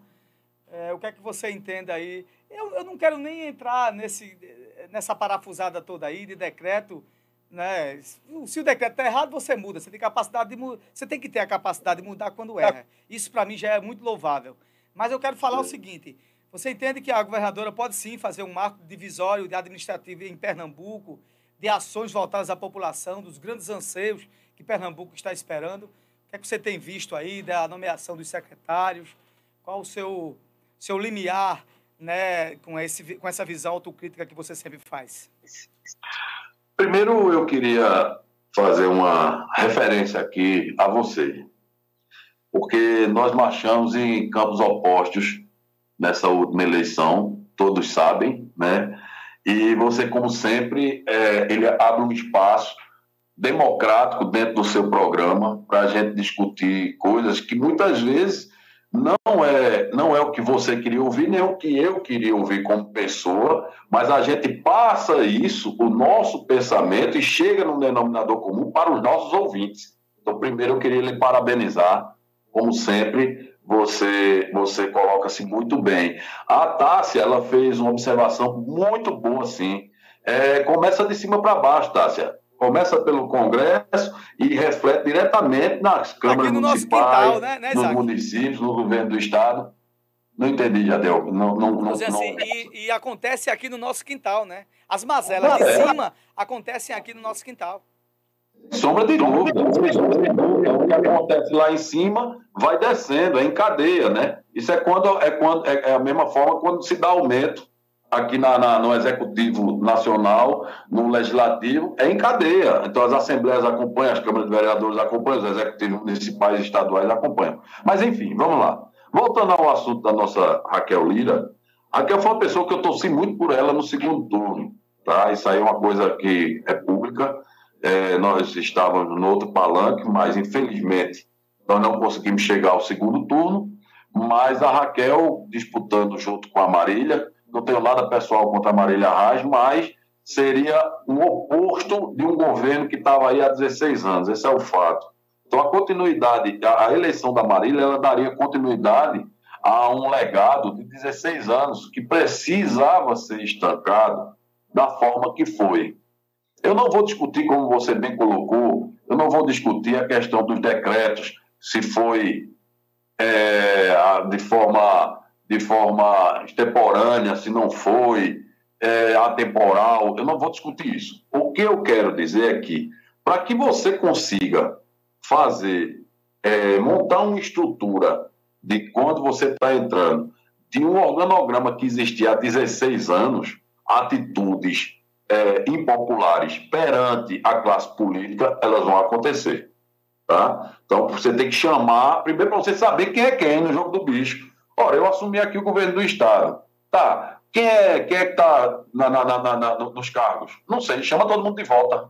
E aí eu vou nomear ponto a ponto. Beleza. Isso aí é uma opinião pessoal. Se agora for o momento, se não era o momento, acho eu que ela poderia ter esperado. Isso é uma opinião pessoal, tá? E não é uma crítica à governadora, tá? Até porque eu não sou ninguém para estar criticando a, a, o posicionamento da organização é, administrativa da governadora Raquel Lira. Mas acho que o seguinte, na minha opinião, ela poderia ter esperado a eleição da Assembleia, certo? Faria isso de uma forma gradativa, tá? Sem precisar rompantes, fazia isso de uma forma gradativa, chamava, terminava a eleição da Assembleia, que é importantíssima para ela, a eleição da Assembleia, é importante, principalmente no primeiro biênio, você sabe melhor do que eu. Claro. No, no primeiro biênio, é mais que importante você ter o apoio da mesa diretora da Assembleia, certo? Eu esperaria, e aos poucos eu ia fazendo essa reforma administrativa. Aos poucos que eu digo, não é um ano, não. Você pode, num prazo de 30 dias, fazer a reforma administrativa que você quiser. Ou seja, você convoca uma ala de servidores, pessoal da educação, vota todo mundo, pronto, baixa um decreto. Beleza, organizou a educação, outro decreto, pessoal da segurança, volta para cá. Pessoal disse daquilo outro, volta para cá. Ou seja, num, num prazo de 30 dias, você faria isso com paciência, pontuava secretaria por secretaria, ou cargo por cargo, ou função por função, dentro do organograma do Estado, e aí você faria isso na pacificação. Só que o que eu vi aí, esse decreto, né, querendo ou não, influencia, influencia o meio político. Lógico que tem muita gente que está ali acedido, principalmente na Prefeitura do Recife, para dar suporte ao Pequeno Príncipe, que é uma porrada de gente do governo do Estado. para dar ah, essa foi ótima. Belíssima que ele está fazendo lá em Recife. É um caos aquilo ali. Entendeu? E ele tem pessoas do primeiro escalão do governo do Estado, servidores, que estão à sua disposição. Eu concordo. Tem que tirar, tem que tirar. Agora, fazer, fazer dessa forma agora, no primeiro momento, no primeiro decreto, na primeira semana, certo? Eu acredito que não ajudou muito na construção da mesa diretora da Assembleia Legislativa do Estado de Pernambuco. Na minha opinião, não ajudou. Mas concordo com ela nas atitudes, tinha que convocar mesmo, tirar todo mundo de onde estava, vir para cá, vamos lá, você é quem? Você estava ontem, qual é o teu local de origem? É esse, volta para o teu local de origem, depois a gente vê caso a caso aqui. Aí seria o ideal. Mas, se ela achou por bem fazer isso, como você bem colocou, o decreto se coloca, se tira, se anula, e ela tem a capacidade gerencial, que ela é muito competente, muito inteligente, conheço atualmente, sou um admirador da sua inteligência, ela tem inteligência acima da curva, Raquel Lira tem inteligência acima da curva, tá? Não tenho muito o que falar da Priscila, porque eu conheço a Priscila de vista, muito tá passando. A Raquel eu conheço bem e admiro ela, torço por ela e acho que vai ser um governo muito bom para Pernambuco, na minha opinião vai. Agora, esses casos aí, desses decretos, se ela acha por bem é, agir energicamente da forma que ela agiu em janeiro, cabe a ela, cabe a ela averiguar. Eu, Isaac, não faria.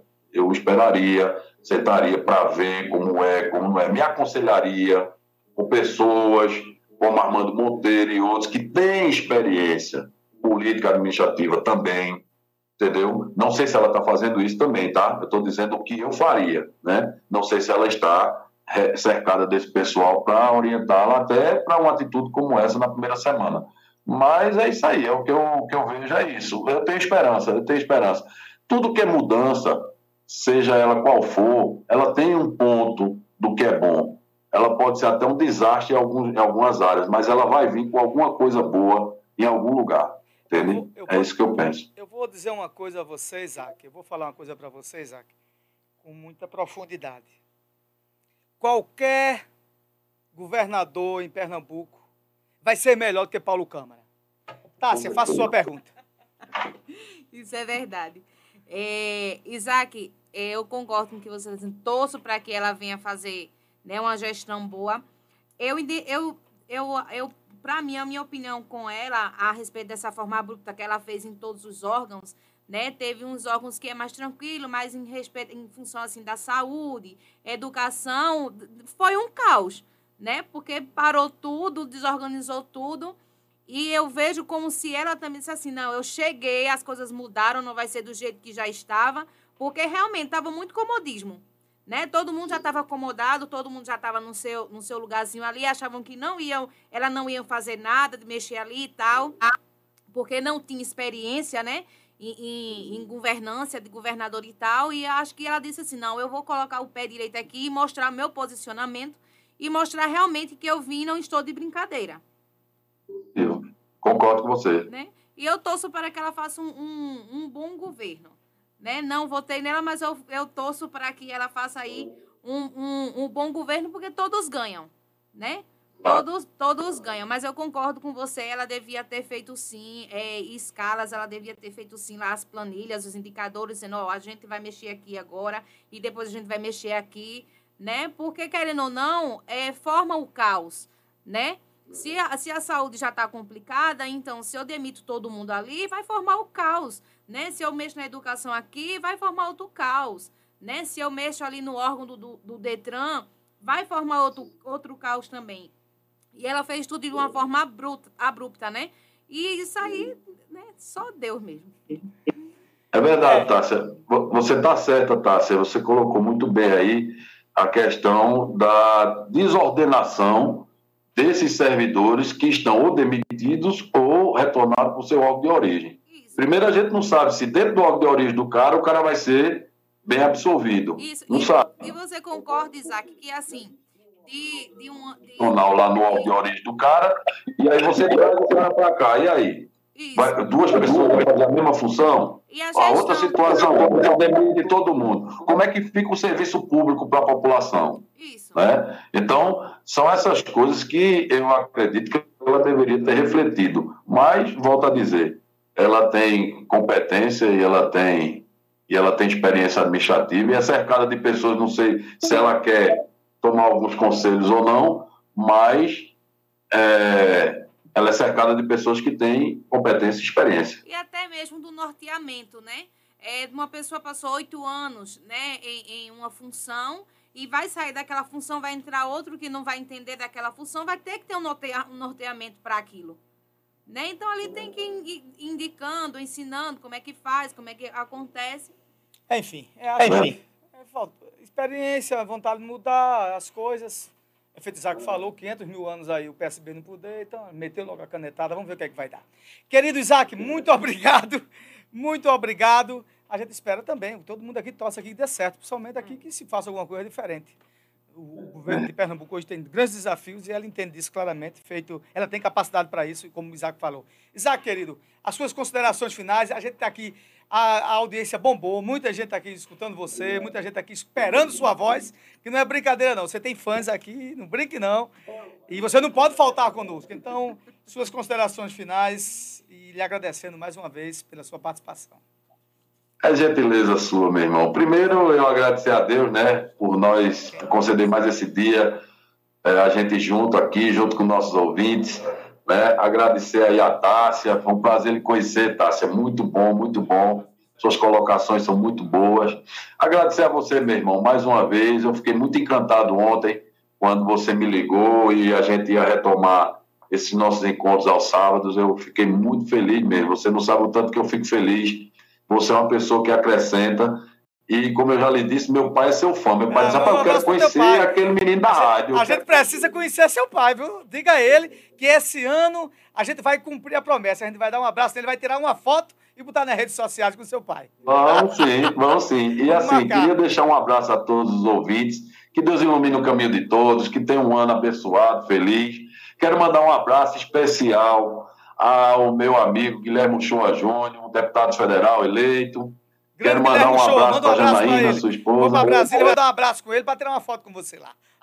Vamos lá, vamos, estamos juntos sim. Deputado experiente, uma nova, uma nova, está numa nova proposta aí de federal. Nós vamos dar uma trabalhada junto aí, ver o que, é que a gente consegue fazer em prol do povo de Pernambuco. Ele é um cara muito competente, um cara já testado na Assembleia, filho de, de Dr. Guilherme, que foi presidente por anos e anos da Assembleia Legislativa, um homem que tem serviço prestado a todo o estado de Pernambuco. E agora vem o Guilherme Chua Júnior aí, nessa nova trajetória aí, na Assembleia, na, na Câmara dos Deputados.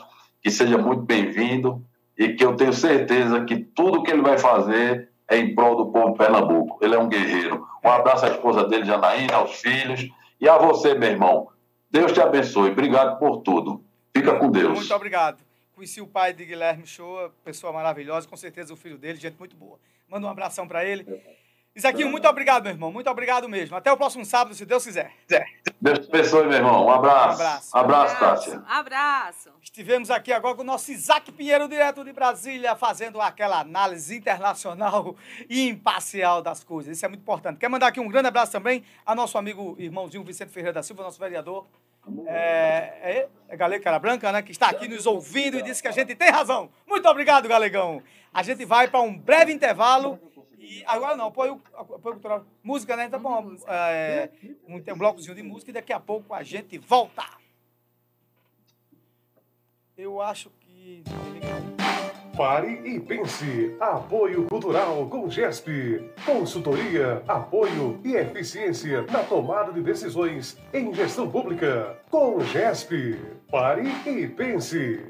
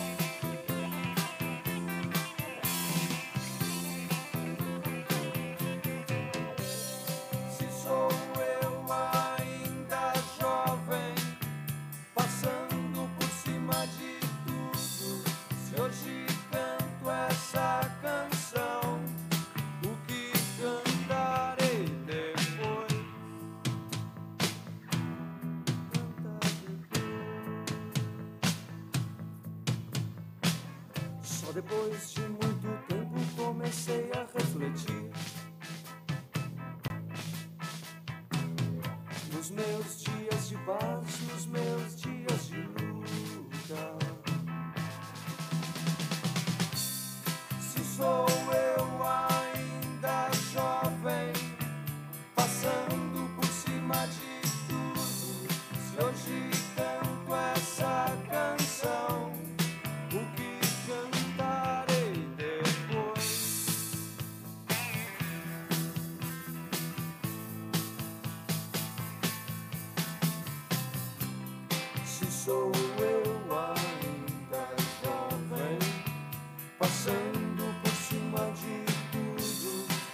Se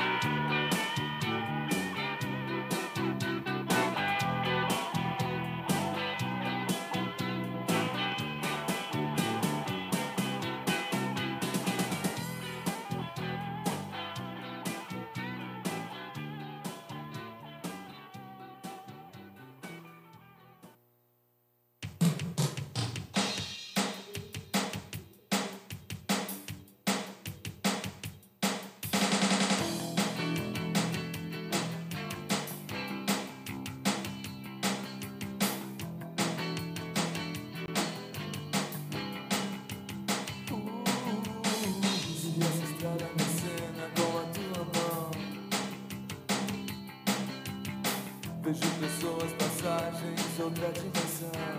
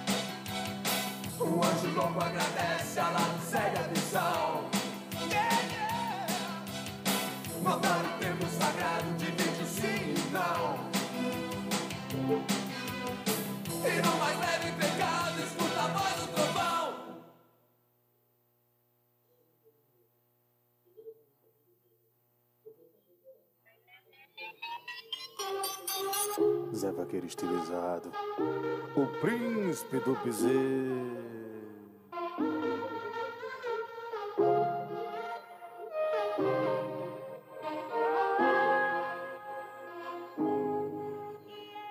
Sai seu cheiro na cama, o mesmo que deixa quando entra e sai. Onde ficaram os beijos e todos os planos? Não sei o que eu vou fazer. Me encontro perdido falando sozinho aqui. Perdi a única pessoa que mesmo assim gostava de mim. Minha liberdade não quero, nem a vida de solteiro. O que eu quero mesmo é que você me entenda. E eu te fiz mal e no amor eu falhei. Vou tentar consertar, eu prometo, bebê. Bastante, se tu não me amas como antes, e nada me parece interessante. Sei que no amor sou um passante, eu não devia, mas eu tenho um outro bebê. Se tu não me amas como antes, e nada me parece interessante. Sei que no amor sou um passante,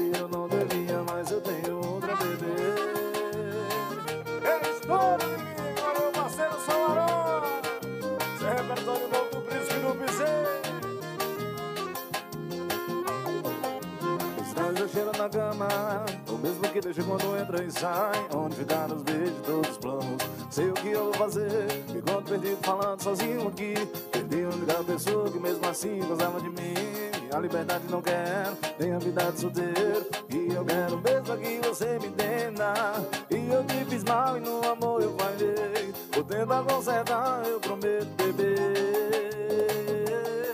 Passante Se tu não me amas como antes E nada me parece interessante Sei que pra você sou bastante Eu não devia, mas eu tenho outro bebê. Se tu não me amas como antes Nada me parece interessante Sei que pra você sou bastante Eu não devia, mas eu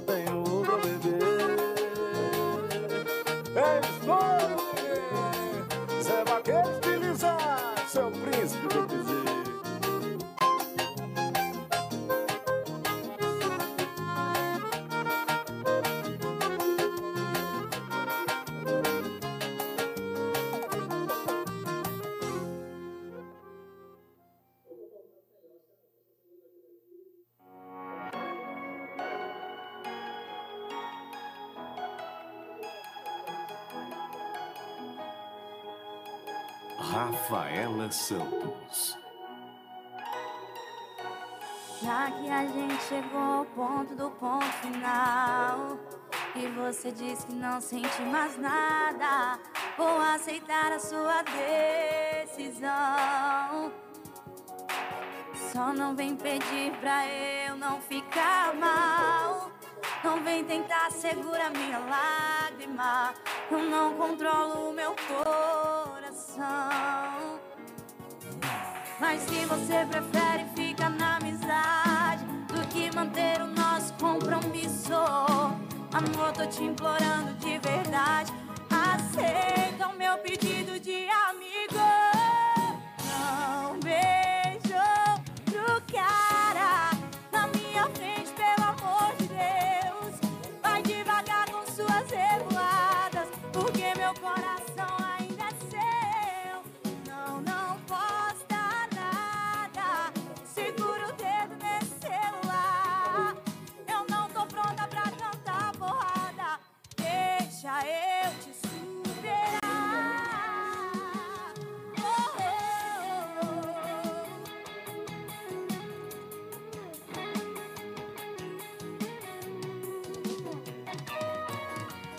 Já que a gente chegou ao ponto, ponto final. E você disse que não sente mais nada. Vou aceitar a sua decisão. Só não vem pedir pra eu não ficar mal. Não vem tentar segurar minha lágrima. Eu não controlo o meu coração. Mas se você prefere manter o nosso compromisso, amor, tô te implorando de verdade. Aceita o meu pedido de amigo. Não beijo outro cara na minha frente, pelo amor de Deus. Vai devagar nas suas revoadas, porque meu coração ainda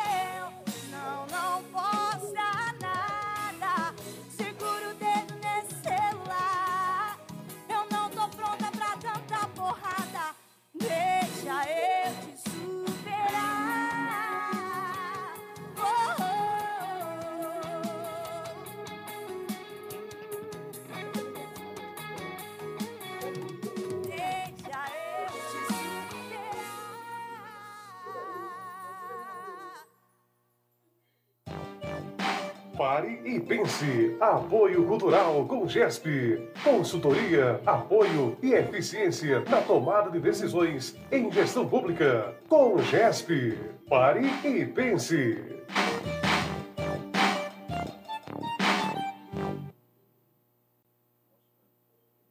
Voltamos, voltamos, voltamos ao nosso programa Pare e Pense, o programa que leva a você mais informação para formar a sua opinião. A gente dá uma passadinha aqui, Tássio nas últimas notícias aqui. É, Anderson Torres é preso pela Polícia Federal, volta aos Estados Unidos. A gente viu já pela TV. Ontem à noite a gente estava. Aquele site Metrópole já estava mostrando ele voltando ali pelo aeroporto de Florida, em Miami, né, voltando para o Brasil. E aqui já estava já com a decisão da sua prisão. E já está preso, vai prestar depoimento, aquela coisa toda. Vamos ver o que, é que vai dar. Dizem, muitos falam que ele vai jogar a tal M no ventilador e vai entregar todo mundo a se livrar da guerra. Aí foi encontrada aquela questão daquela minuta lá, golpista, né? E só complicou a vida do cara. Aí tem aqui que o cartão corporativo foi usado pelo Bolsonaro 137 abastecimentos, ou seja, 100 em 137 motocicletas, o cartão corporativo do presidente foi usado para abastecer aquelas motozinhas que iam no meio da rua. É, onde todo mundo dizia é, que Tô botando no meu era. bolso. Gente, aqui para nós, e a mentira tem perna curta, e vamos lá. Ah, impeachment, demissão, prisão, pessoal com votou, isso aqui não interessa. Aquele monarca foi, é, a, a conta dele das redes sociais foi novamente é, Desativada, né? desativada porque ele apoiou lá Isso. o vandalismo lá em Brasília. Ele gosta de viver perigosamente. Ah, falar a questão da economia, que é, pode ser o, o- a pedra de. né, o calcanhar de. A pedra não, o calcanhar de, de, de Aquiles. Ó, o, o calcanhar de Aquiles de Lula, porque a economia está patinando ainda devido à capacidade de geração eh, de produção, de emprego, geração de emprego, capacidade de dar um alavancamento nas, eh, nas, importa, nas exportações, enfim. É, o todo mundo sabia, eu, sempre disse, se preparem que 2023, o pessoal juntamente que a gente dá assessoria, assessoria tá, assim, eu sempre disse, ó, pessoal de prefeituras, eh, das assessorias que nós estamos pela Congesp, a gente sempre diz, ó, se prepare que 2023 é é o, é o, é o ano das vacas magras. E para acabar de lascar, ainda veio aí a questão do IBGE, que diminui a população, e quando diminui a população, diminui também o fundo de participação dos municípios e as receitas que o município, todo o conglomerado de receitas que o município recebe. As despesas continuam a mesma, mas a é, as despesas continuam a mesma e a receita e a receita cai. Então isso é, é difícil. Você tem que equilibrar, fazer cortes onde é necessário, dar um equilíbrio na máquina para preservar os serviços essenciais à população e aquilo que não é essencial, você tem que cortar. Se não for por esse caminho, você vai sofrer. E principalmente aqui em Pernambuco, a gente tem 62, se eu não me engano, municípios com essa dificuldade é, de redução de FPM devido ao último censo. É complicado. É muito complicado. É, a gente estava aqui aguardando, eu não sei, é, a gente tava, tinha marcado aqui uma entrevista com o reverendo Ricardo Quadros, entrou alguma coisa, Antônio, até agora? Não. É, Falando, falando, E aqui a gente vai conversando aqui. falando, Jadir, a respeito sobre o, o ato, o ato, né, que teve em Brasília, Certo. aquele vandalismo e tal. Eu não sei se você viu nas redes sociais uma senhorinha, Ah, né, ela dizendo que era patriota, isso e tal, e foi solto um vídeo dela na, na rede social dizendo que ela era entrou? dizendo que ela era patriota, mas que ela já tinha que ela ia atacar o Xandão, né? Porque ele foi apelidado, né, carinhosamente entre aspas por esse apelido Xandão. E ela dizendo, eu já fui presa por tráfico, já fui presa por drogas, isso e aquilo outro, então qualquer coisa que ia acontecer, tudo bem. Eu digo, oi, peraí, a mulher já foi presa por tráfico, já foi presa por drogas, tá fazendo esse ato de vandalismo aí, tá querendo dizer que é patriota, que cuida do Brasil? Um negócio desse? Não, o que tinha é muita hipocrisia. É como diz a história, melado na justiça, dizendo que está defendendo a família e a pátria, só Jesus na É causa. muita hipocrisia. Nós estamos agora ao vivo e a cores com o nosso reverendo Ricardo Quadros. Meu querido reverendo, muito obrigado. Sei que você tem muitos afazeres, suas obrigações, mas direto do Canadá aqui para o nosso programa Paripense. Um bom sábado, um bom dia. Eu acho que ainda é bom dia ainda aí. Deus lhe abençoe aqui pela sua participação. E a gente vai direto aqui ao nosso assunto e o senhor se apresenta. A pergunta é o seguinte, reverendo. A gente estava falando nesse instante sobre isso. Durante os atos de depredação golpista, no último domingo, a gente observou que pessoas estavam orando, cantando e agradecendo a Deus. Equivocadamente, mas estava lá agradecendo. pelo ato que estava fazendo, ato de vandalismo, de violência, de golpismo, tudo que a gente imaginar dentro do processo de ilegalidade. E a pergunta eu fico assim muitas vezes imaginando, o que é que leva uma pessoa que se diz evangélica, cristã, e que, os, e que entende que há os preceitos de Cristo sobre ela, sobre amor e mansidão, fazer tais, tais atitudes? Isso está fora da bolha, é uma coisa normal? Eu, quero, eu queria entender. Eu acho que o senhor pode nos ajudar. Obrigado. Ah, é, é, bom estar aqui com vocês ah, e ah, falar sobre esse assunto tão importante para a nossa nação hoje, não é? é estamos vendo é, mais um momento de mudança na, na vida da fé cristã. E isso aconteceu muitas vezes, porque a fé, assim como a sociedade, ela muda, não é? E uh, você tem toda a razão quando você diz que uh, o discípulo de Jesus Cristo, o verdadeiro seguidor dos ensinos de Cristo, de Jesus, uh, não comete violência.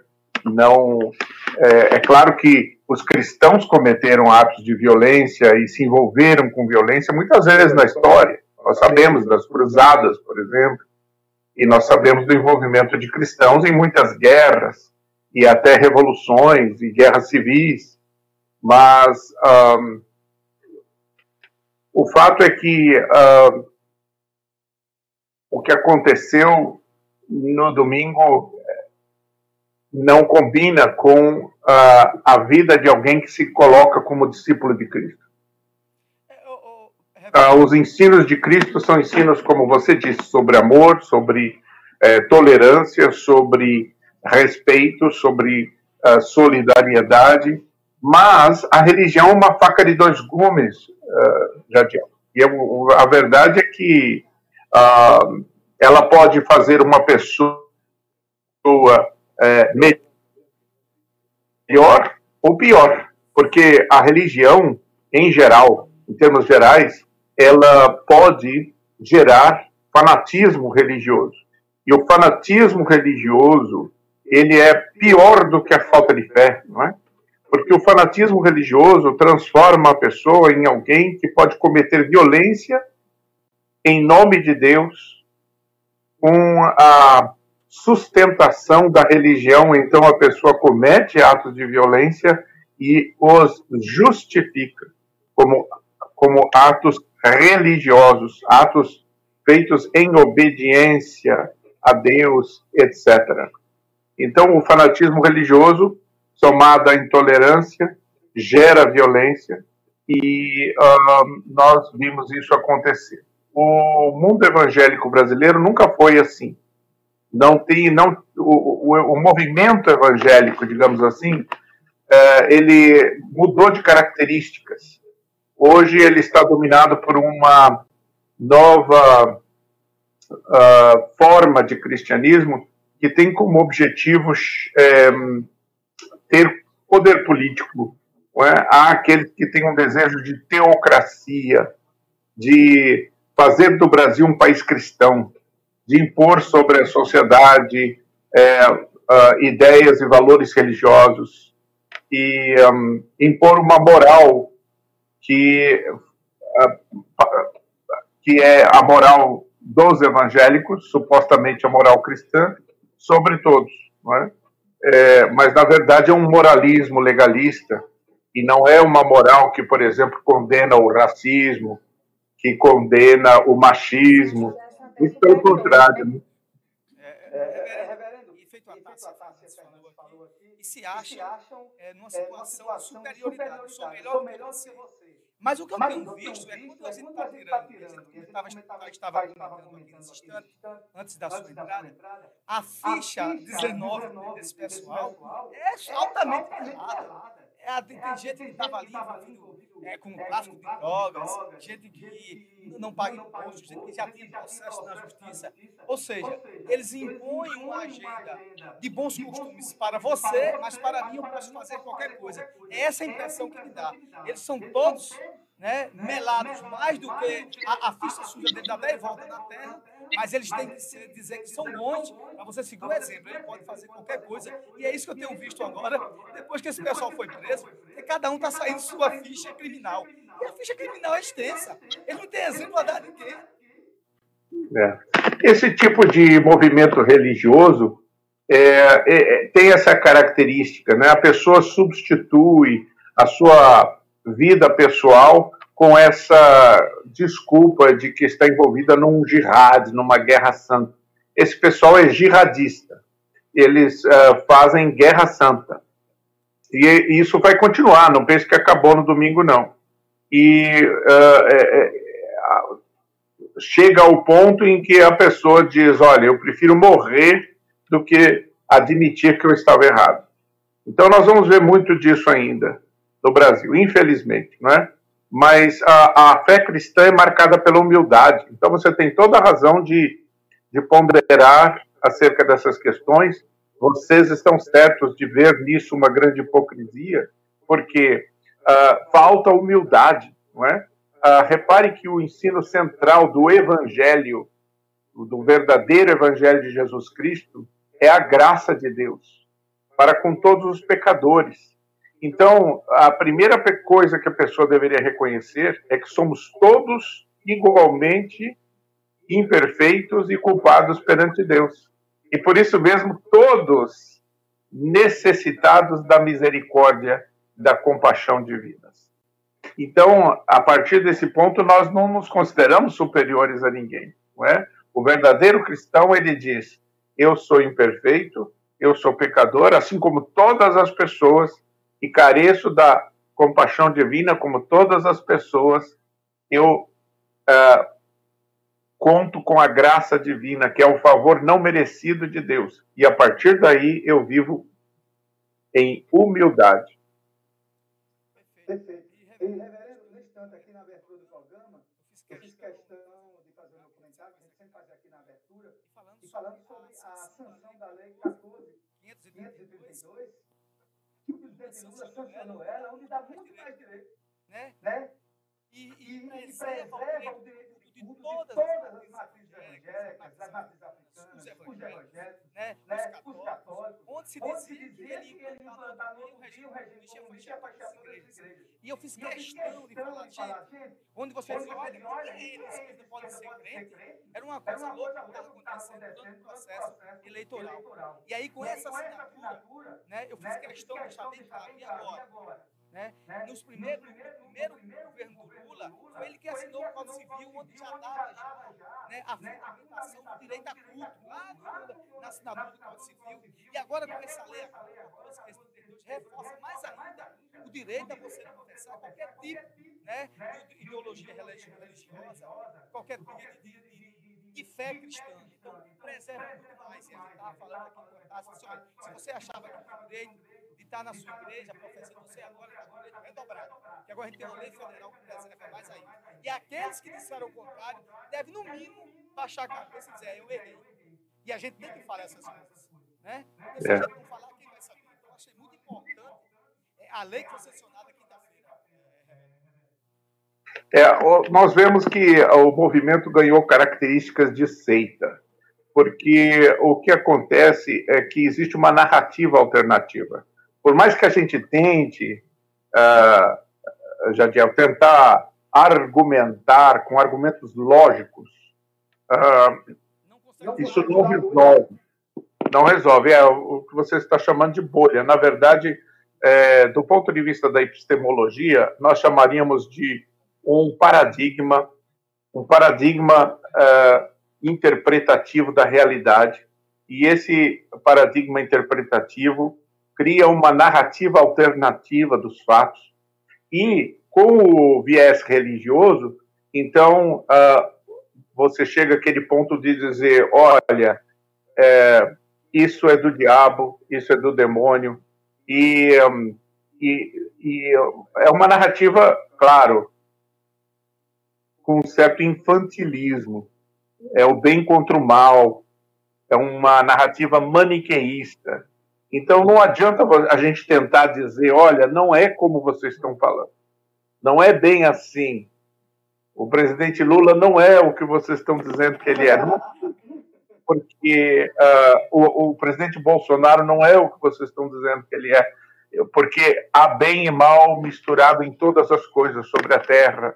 Então, é, nós temos que fazer uma avaliação mais ponderada, mais objetiva, mais equilibrada das pessoas, dos movimentos, das instituições. Essa conversa é uma conversa racional, uma conversa lógica, uma conversa científica, é uma conversa acadêmica que não interessa às pessoas que estão imbuídas de um espírito fanático e que adotaram uma narrativa uh, e uma interpretação da realidade e, uh, que as move agora e que uh, não se sustenta na realidade, não é? Então, por isso que eu digo que tem características de seita é, as pessoas passam por, por aquilo que a gente chama de uma lavagem cerebral, não é? E é impossível. Quem adota essa narrativa não volta atrás, é, a não ser que ela consiga é, passar por um livramento, digamos assim, uma um, é, libertar-se dessa lavagem cerebral, não é? É? E é muito difícil. Você sabe que eu conheci um, um uma pessoa nos Estados Unidos que trabalha com essa, com essa, uh, trabalha com isso. Ele, ele ajuda famílias cujos filhos se envolvem com seitas e aí tem que desprogramar a pessoa, não é? é desprogramar a pessoa da, da, daquela narrativa que levou aquela pessoa a viver num, num acampamento junto com um monte de pessoas com ideias estranhas, às vezes suicidas, apocalípticas. E, e como é que você desprograma uma pessoa? É muito difícil. É muito difícil. Mas é esse é o problema que nós estamos enfrentando no nosso país. Existe um número enorme de pessoas que foram programadas a pensar a partir de uma narrativa alternativa e é uma, uma seita apocalíptica centrada na figura do presidente, moment, momentaneamente, não é? O presidente é, não importa, o presidente Bolsonaro, eu digo, o ex-presidente, ele não importa realmente quem ele é. Ele virou um ícone, é, que é um símbolo, não é? E, e pode ser também substituído. Então não adianta. Ele pode ser substituído por outro símbolo o, o, o, bolsonarismo é maior do que Bolsonaro.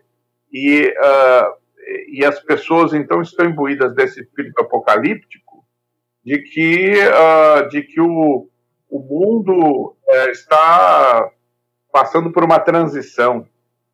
É como se o mundo fosse acabar, ou uma era fosse acabar e uma nova era vai começar. São todas as características de seita apocalíptica. Né? E essas pessoas, então, estão dispostas à violência, estão dispostas à guerra é, para isso. Como alguém já disse, qual era a reivindicação desse movimento de domingo, né? O que estava sendo requisitado? É, é, na verdade, não existe nenhuma reivindicação, né?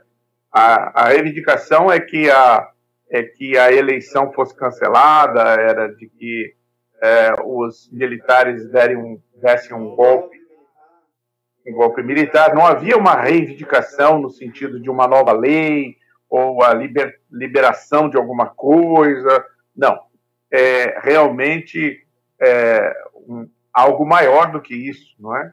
E, é, enfim, isso é preciso, é preciso dizer claramente que o, a religião e o cristianismo em particular muitas vezes foi usado desta forma no passado é, para sustentar é, movimentos violentos, guerras, etc.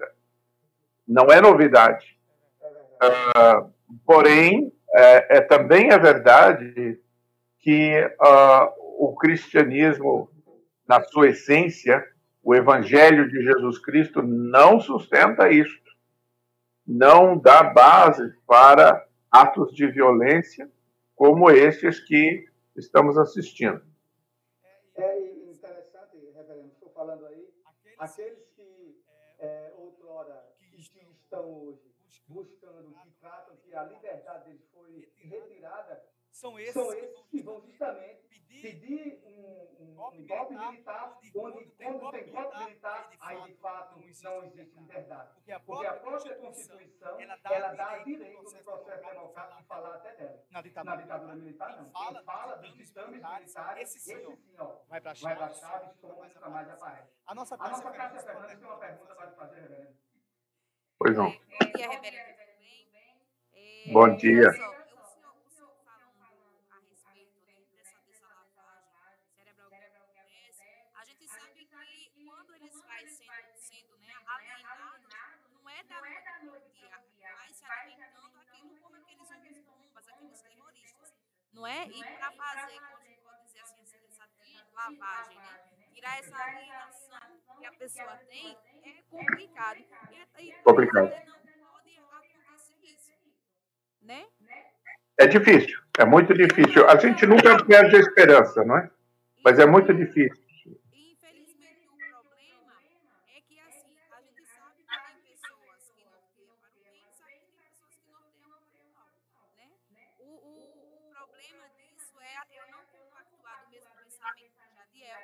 E aí eu ir com violência. Ah, então está pensando diferente de mim, já se torna meu inimigo. E aí eu posso até tentar contra a vida dele. E aí vai vir Exato. totalmente, totalmente, né?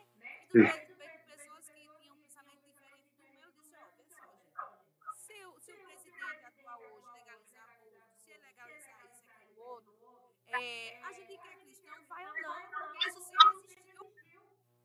O erro Exato. sempre existiu. Então não é só porque vai legalizar, vamos dizer que a gente sabe que talvez não, né? É, vai legalizar droga, vai legalizar aborto, vai legalizar isso, independente, você não é obrigado a fazer. Você faz Claro. porque é, porque sempre existiu. Mas não é? Sempre É. existiu. Então, parem. Parem. Então, claro, claro. E veja, essa é a, é a base da democracia, que haja diálogo. A verdade está na conversa. A verdade está no diálogo. Nós precisamos ouvir, dialogar, chegar a um compromisso, a um equilíbrio, para que a democracia se mantenha. Não é? E, e ah, quando o indivíduo não está mais disposto ao diálogo, quando o indivíduo está convencido da absoluta eh, verdade que ele controla, mantém e possui, então o outro que pensa diferente está no erro. O elemento religioso infantilista coloca a questão entre uma guerra entre o bem e o mal. Eu pertenço ao bem e o outro pertence ao mal. Eu sou de Deus, ele é do diabo. De modo que o que, que você faz com quem eh, está possuído pelo diabo? Você mata. O senhor falando, o senhor falando, o senhor falando, e eu fiquei lembrando da parábola do cavalo. Não sei se o senhor conhece, conhece a parábola do cavalo. A parábola é, é, sintetizar ela. A diabo é quando Satanás joga uma pedrinha no cavalo e ali ele se solta da rédea dele, começa ali a fazer aquele dentro da casa do dono dele e ali acontece tudo e as pessoas começam a satanizar tudo, não porque tudo é Satanás que faz, tudo é o demônio que faz, tudo e só porque ele jogou a pedra, né? Mas ali ele só jogou a pedra no cavalo e o cavalo foi. E do mesmo jeito a gente vê que está acontecendo. As pessoas estão endemonizando tudo. Né? Não, demônio é o Lula, né? Demônio é Bolsonaro, demônio é isso. As pessoas estão demonizando tudo e esquecem que a gente é descendente de Caim, descendente de Abel. Tem pessoas que é ruim desde a sua nascença. Né? Tem pessoas que são ruins, não precisa o diabo estar catucando ali para fazer o errado, não. Faz o errado por prazer, pelo gostar. E esse Sei. é que é o problema. Olha, é, nós temos que lembrar que, ah, ah, que as pessoas não é, têm inclinações interiores para o bem e para o mal. É, como alguém já disse, dentro de nós, nós temos é, vários cães. E, ah, e a gente vai alimentar uns e outros não, não é? Então, quais que você vai alimentar? Ah, os, os cães bonzinhos ou os cães malzinhos, né? Porque todos nós temos as duas inclinações dentro de nós. Então, é, a gente precisa é, do Espírito Santo de Deus movendo-nos para a virtude, para o fruto do Espírito. É isso que o, que o Novo Testamento ensina, é isso que o cristianismo prega. Amor, paz, paciência, bondade, gentileza, não é? E, e, e não alimentar as inclinações pecaminosas que há dentro de nós, que fazem com que a gente é, tenha ódio, que fazem com que a gente tenha raiva, que fazem com que a gente pratique a violência, não é? Agora, quando a gente é, tem tolerância, respeito, que é mais do que tolerância, quando a gente está disposto a ouvir os argumentos do outro, então aí, não é? A gente é, pode prosseguir em direção da construção de uma sociedade mais justa, a gente pode prosseguir na busca da verdade. Agora, quando a gente faz a briga entre o bem e o mal, e isso vale para qualquer posicionamento político, né, de extrema esquerda, de extrema direita, aí já não há mais como dialogar, não há mais respeito. Trata-se do seguinte: eu tenho que eliminar o meu adversário, eu tenho que fazer calar o meu adversário. E o movimento bolsonarista, é preciso que se diga, não é simplesmente um movimento de direita. Não é. É um movimento de inclinações extremistas. E esse, esse movimento de inclinações extremistas é um movimento que diz assim: eu não tenho que ouvir o outro. Eu já sei o que é, é o bem e o que é o mal. Eu já sei o que é certo e o que é errado. Agora falta apenas impor a minha verdade sobre todos. Né? Aí não há diálogo. Então são pessoas arrogantes, donas da verdade, e isso, a religião, como eu disse, é uma faca de dois gumes. Ela leva algumas pessoas a viver dessa forma, a pensar dessa forma, não é? Mas não deveria ser assim. O cristão deveria compreender que ele, que amor, né? Deus é amor. Ama o teu próximo, ama é, Assim conhecerão que sois meus discípulos, se vos amardes uns aos outros, disse Jesus. Mas o que é amor? Amor precisa ser traduzido. Amor não é um sentimento apenas. Amor é compaixão, amor é respeito, amor é solidariedade. O problema é que a gente é, fica é, separando entre nós e eles. Então, a, o, os outros já perdem a sua humanidade nós desumanizamos o outro, como você falou, da demonização, da satanização. O que, que é isso? É quando eu desumanizo a pessoa. Aí, quando a pessoa está desumanizada, eu posso praticar violência contra ela em nome de Deus. A pessoa está desumanizada. Agora, nós podemos fazer isso em relação aos bolsonaristas também, não é? Nós temos que tomar cuidado para não desumanizar as pessoas que muitas vezes são vítimas de uma. É como o indivíduo que entra numa seita religiosa, o Hare Krishna, é, no movimento do, daquele japonês, o Asahara, que jogou é, veneno no metrô do, de Tóquio. É, essa pessoa, ela é vítima, ela não é, é, é, ela passou por um processo de lavagem cerebral, tudo isso, e ela precisa ser tratada, claro, com as punições, segundo a lei, etc. Não se trata de dizer que a pessoa não, não deve ser tratada segundo a rigidez da lei, é um cidadão como qualquer outro, porém, a gente não pode desumanizar ninguém.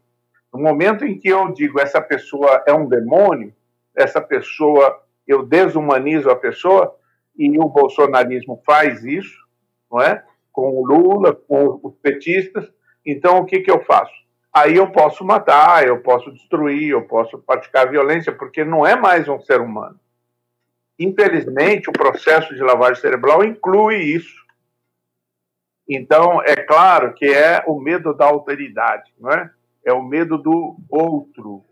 É, tudo isso, é, a violência, em geral, é fruto do medo. Do medo daquilo que eu desconheço. As pessoas chamam de comunismo uma organização social que elas é, têm medo, elas têm medo. e, e inventam que é comunista. Agora estão dizendo que o exército brasileiro é comunista também.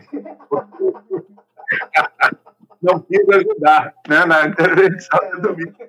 O exército brasileiro é comunista. É, tudo que é, a gente quer ser contra, a gente chama de comunista, né? E é, é uma palavra código, na verdade, é um símbolo, é uma maneira de você é, rotular aquilo que me é estranho, que eu tenho medo, que eu desconheço, e por isso eu odeio e vou praticar violência contra.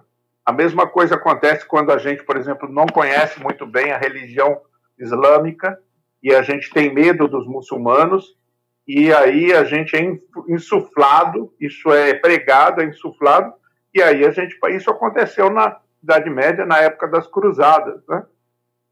Então ali você vai ter pessoas que não são seres humanos, são pessoas desumanizadas. Aí eu posso matar, eu posso praticar violência, porque em nome de Deus. Por quê? Porque essas pessoas, elas, é, é, eu, eu as desconheço, eu tenho medo delas, eu e eu, portanto, posso praticar violência contra elas. Isso aconteceu muitas vezes na história da humanidade. O que a humanidade precisa é de um esclarecimento acerca dessas coisas, não é?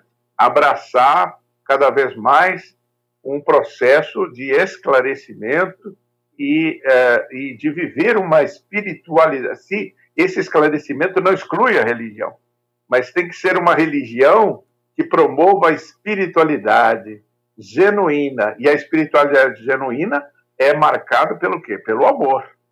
Amor traduzido em compaixão, misericórdia, respeito, solidariedade, perdão, boa vontade para com o semelhante. Não é? Nós não podemos, se nós, Jadiel, eu estou preocupado, porque isso acontece também na esquerda, não é? Também. Então há uma polarização que vai levar o Brasil a uma guerra civil. É, e existem extremistas de direita e de esquerda. Não tenha sombra de dúvida sobre isso, reverendo.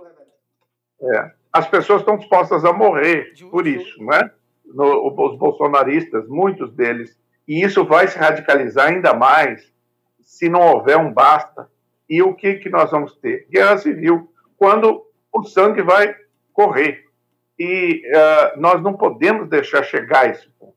Nós precisamos, é, uh, a começar de cada um de nós, mudar de atitude e dizer: olha, isso é loucura, nós precisamos conversar, dialogar, é claro, punir os culpados, é, exigir racionalidade, exigir boa vontade e, e tentar é, desprogramar as pessoas que estão é, completamente de mente lavada, abraçaram essa, essa loucura que é o bolsonarismo, é, e uh, aí uh, salvar o nosso país desse, desse caos, desse colapso. Né? É verdade.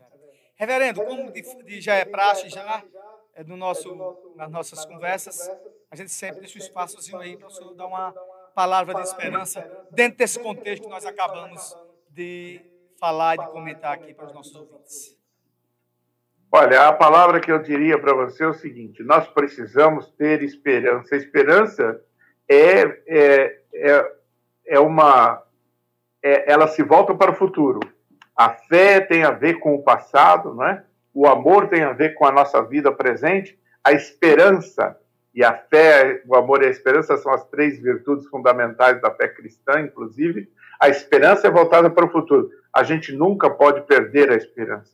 Quem perde a esperança cai no desespero. E nós não podemos desesperar jamais.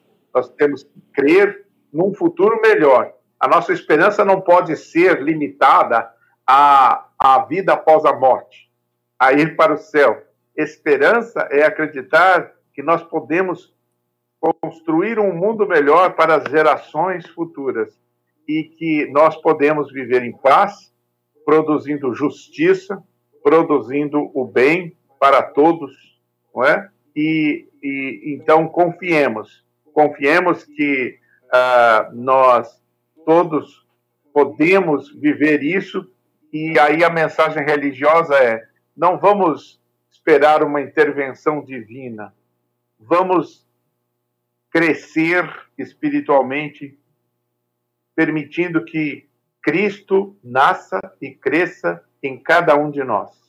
Se nós vivermos isso, então nós não precisamos que Cristo venha do além. Nós estamos já com Cristo em nós, e se nós vivermos como Cristo, se nós crescermos em Cristo e o Espírito Santo nos transformar, nós teremos a, a manifestação da presença de Cristo na terra, através daqueles que carregam o nome de cristãos. É? Então, essa é a esperança, viu? Eu uh, não sou fanático, eu sou um místico. E eu digo para você: a esperança da humanidade é essa: é que Cristo se torne uma realidade, o Cristo vivo, na mente e no coração de cada ser humano. Pastor, Reverendo Ricardo Quadros, muito obrigado mais uma vez pela sua disponibilidade, sei de seus afazeres, você está direto do Canadá, a gente fica muito feliz. Aqui os nossos seguidores aqui das redes sociais, a nossa rádio aqui, falando, elogiando aqui suas palavras. Muito obrigado de coração. Deus lhe abençoe, abençoe sua família. E continuamos nesse sentido que o senhor falou. Não ficar sem esperança, desesperançosos, Não. mas seguir com a esperança que está em Cristo. Muito obrigado pela sua participação. Um sábado de paz e tranquilidade. Um bom final de semana. Muito obrigado. Estivemos aqui ao vivo agora com é, o reverendo doutor Ricardo Quadros de Gouveia, é, Gouveia ele mora no Canadá, é ministro da Igreja Reformada, é professor universitário, tem oito livros publicados, é pós tem pós-doutorado em Ciências de Religião pela Universidade de Waterloo e bacharel, tem bacharelado né, em Letras e Teologia. E nos deu a honra aqui com as suas palavras. Muito obrigado, até outra oportunidade. Até mais. Esse é o programa Pare Pense, o programa que leva para você mais informação para formar a sua opinião e nosso tempo estourou aqui, né, doutor ah. Antônio? Me dá só um minutinho para tomar água e se despedir. E, e, pense, apoio cultural com GESP, consultoria, apoio e eficiência na tomada de decisões em gestão pública. Com GESP, pare e pense. A música que eu falei e a gente...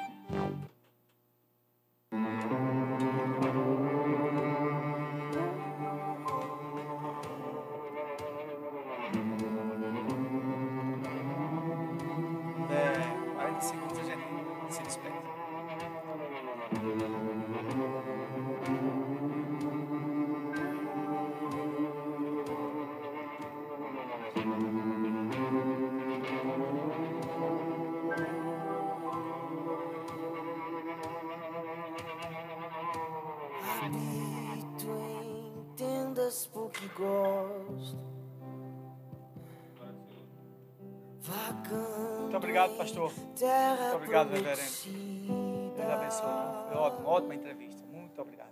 Eu já provei de tudo nessa vida. Só falta ver. Jesus. Daqui a pouco já está na íntegra e durante a semana vai ter os cortes. Vai ter quatro cortes para você. Muitos Vamos. confiam em seus carros